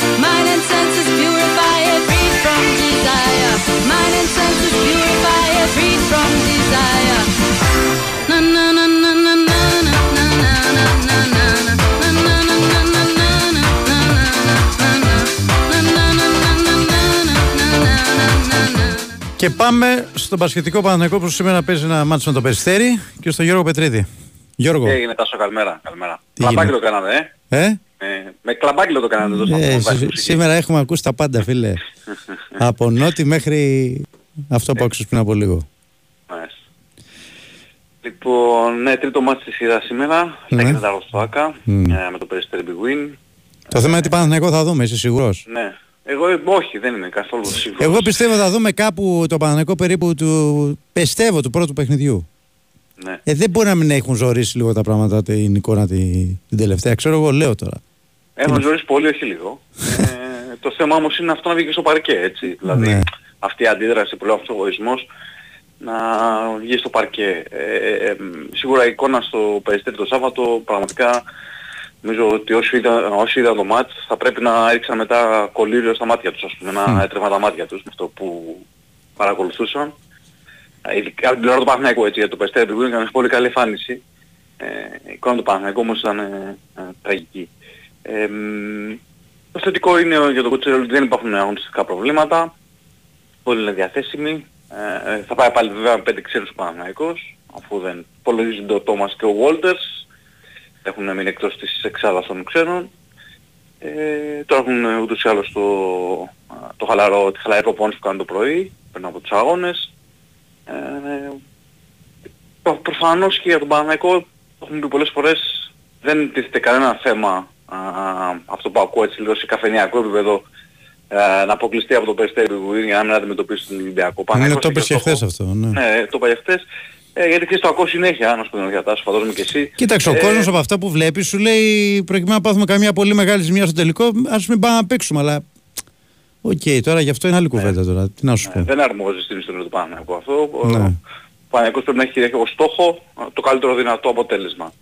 Ε, θα πρέπει να περάσει στους τελικούς και από εκεί και πέρα να διεκδικήσει και να προσπαθήσει να είναι όσο το δυνατόν ανταγωνιστικός γίνεται κόντρα στον Ολυμπιακό που εντάξει ο Ολυμπιακός πιθανότατα θα εμφανιστεί και λίγο πιο άδειος έτσι λόγω του Final Four. Εγώ νομίζω ότι ο Ολυμπιακός μετά την απώλεια του Final Four θα, θα είναι πολύ πιο πεισμωμένος. Εγώ πιστεύω ότι ο Ολυμπιακός θα ήταν αυτό που λες εάν το είχε πάρει. Εάν το είχε πάρει. Ναι. Τώρα πιστεύω θα μπει. Πώς να σου το πω, με χίλια στα Εντάξει, παιχνίδια. θα το αυτά. δούμε κιόλας αυτό γιατί ξέρεις τι, είναι και ο τρόπος που έγινε για τον Ολυμπιακό και Ναι. ε, το έχασε το Ε, είναι και μέρες όμως μπροστά, έτσι. Θα έχει να παίξει με τον Πάουκ τώρα ο Ολυμπιακός Έχει δεν και- παίζει. και μάτς με τον Πάουκ. Ναι, ναι, ναι. ναι, ναι. Θα δούμε όλα αυτά. Ε, εντάξει, και εγώ λέω ότι επίσης αυτή τη στιγμή τώρα που μιλάμε, επειδή πολλά ακούγονται για το μέλλον του Παναγικού και για παίκτες, Χεζόν- Χεζόνια λένε, James Ναι. λένε ότι υπάρχουν πιθανότητες. για τον Πάντερ, κοίταξε, Για τον όταν Πάντερ. λέω ότι ναι, κάθε καλός παίκτης που μ, μπορεί να είναι διαθέσιμος, να το πω έτσι, και προσιτός, ε, ενδιαφέρει τον Παναγικό. Δηλαδή, ας πούμε, για παράδειγμα τώρα ο Ταβάρ, ενώ είναι πω εξαιρετικός παίκτης, δεν νομίζω ότι υπάρχει πιθανότητα να μπορεί να τον προσεγγίσει ο Παναγικός, ούτως ή άλλως είχε συμβόλαιο με τη Ρεάλ. Ε, από τους υπόλοιπους, για παράδειγμα, ο- όχι η Ζωνιά μου πει πολλές φορές ότι ε, εφόσον προκύψει το καλοκαίρι ε, σενάριο αποχώρηση από τη Real είναι δεδομένο ότι θα απασχολήσει τον Παναθηναϊκό. Ε, έχει συμβόλαιο βέβαια με τους Μαδερλένους, έτσι. Ε, ο James αντίστοιχα. Για τον James τώρα τις τελευταίες ημέρες είδαμε, ε, δηλαδή τις ημέρες του Final Four, ότι πρόκειψε ζήτημα με τον ε, προπονητή του. Μονακό. Ε, αν ο Κικύρος αποφασίσει να φύγει από τη Μονακό, ο Παναθηναϊκός δεν το συζητάμε, θα κάνει την κίνησή του. Ε, για τον Πάντερ επίσης έχει κάνει μια τρομερή σεζόν. Ε, μένει ελεύθερος από την Παρτίζαν, αλλά δεν είμαι και πολύ σίγουρος ότι ο Μπράδοβιτς θα τον αφήσει έτσι εύκολα να φύγει από εκεί. Ε, σίγουρα ότι ο Παναγικός θα την ε, κοιτάξει την περίπτωση του. Ε, θα τον, ε, τον ενδιαφέρει ο Πάντερ. Είναι, είναι αυτό που είπα πριν, ότι κάθε καλός παίκτης που μπορεί να είναι προσιτός και να τον μπορεί να τον ε, αποκτήσει ο Παναγικός θα τον απασχολήσει. Ε, αλλά αυτό που προέχει να, να περάσει στους τελικούς και όλα τα υπόλοιπα ε, έχουμε χρόνο να τα δούμε έτσι. Ναι, σήμερα άμα κερδίσεις κάνει το 2-1 Κάνει το 2-1, ναι. και μετά έχει άλλο ένα παιχνίδι το οποίο προγραμμα... πότε έχει προγραμματιστεί, Σάββατο, ε; Σάββατο, ναι. Μμ. Σάββατο και μετά πάλι τρίτη θυμάμαι καλά. Εάν Το δεν πέμπτο, κερδίσει. εάν χρειαστεί, ναι, Αν ναι, χρειαστεί. πέμπτο. ναι, ναι, ναι, ναι. Αλλιώς Είναι ένα αν, ζήτημα επίσης, αν περάσει ο Παναθηναϊκός, ο Ολυμπιακός έχει κάνει το 1-0 με τον Πάουκ, έτσι δεν είναι; Θα παίξει την Πέμπτη Ναι, ναι, νομίζω ναι, πάλι ναι. με τον Πάουκ. παίζει πέμπτη τον Πάο. Άρα τα παιχνίδια, αν πάμε σε τελικό Ολυμπιακό Παναθηναϊκού, προς το τέλος της άλλης εβδομάδας κάπου εκεί, ε. Ε, λογικά, ναι, λογικά, ναι. Μμ. Μάλιστα. Ε, είναι ένα ζήτημα για τον Παναγιώτο. Το γεγονός ότι η παρουσία του Λίου στο τελευταίο μάτς, ξέρεις, ε, Δεν ήταν καλή. το καλή και... Ναι, ήταν πολύ κακή, όχι απλά δεν ήταν καλή. Ήταν πολύ Εντάξει κακή. όμως, αυτό μπορεί να πεις και ήταν μια κακή μέρα γιατί αυτός δεν έχει δώσει δικαιώματα φέτος. Όχι, όχι, ναι, ναι. Απλά θέλω να πω ότι τώρα φαίνεται περισσότερο γιατί δεν υπάρχει άλλη λύση. Δεν υπάρχει με τη άλλος. σεζόν, ας πούμε, Ναι. ναι. Ε, μπορούσε να τον μακιγιάρει λίγο πάνω με τον Walters, όσο μπορούσε να παίξει ο Walters βέβαια, γιατί αυτός έχασε πολλά μάτς, χάνει πολλά μάτς λόγω τραυματισμών. Αλλά τώρα δεν υπάρχει άλλος, οπότε όλοι κουβαλάει και πολύ περισσότερο βάρος σε αυτά τα παιχνίδια. Γιατί είναι, μαζε, είναι μαζεμένα και συνεχόμενα τα μάτς, ε, είναι και πιο δύσκολο για τον ίδιο. Αλλά νομίζω ότι αυτό που και εσύ Τάσο, επειδή είναι ένα τέτοιο παιδί και ένας τέτοιος χαρακτήρας, ε, πάντα δίνει το 100% και σιγά σιγά θα παρουσιάσει πάλι τον κανονικό του αυτό, τον καλό του αυτό. Ναι. Μάλιστα. Αυτά. Εντάξει Γιώργο μου. Καλή συνέχεια. Άντε, θα τα πούμε. Γεια.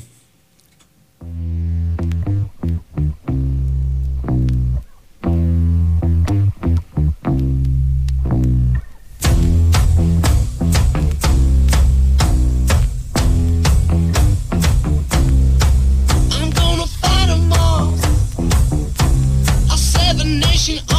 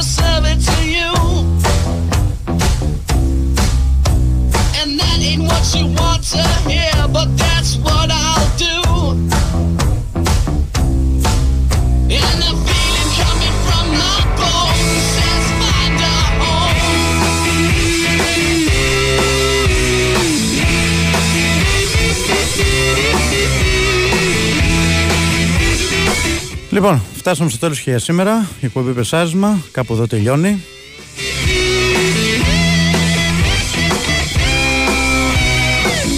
Έτσι θα πάμε όλη τη βδομάδα χωρίς το Βάιο, ο οποίος είναι σπίτι του, με COVID.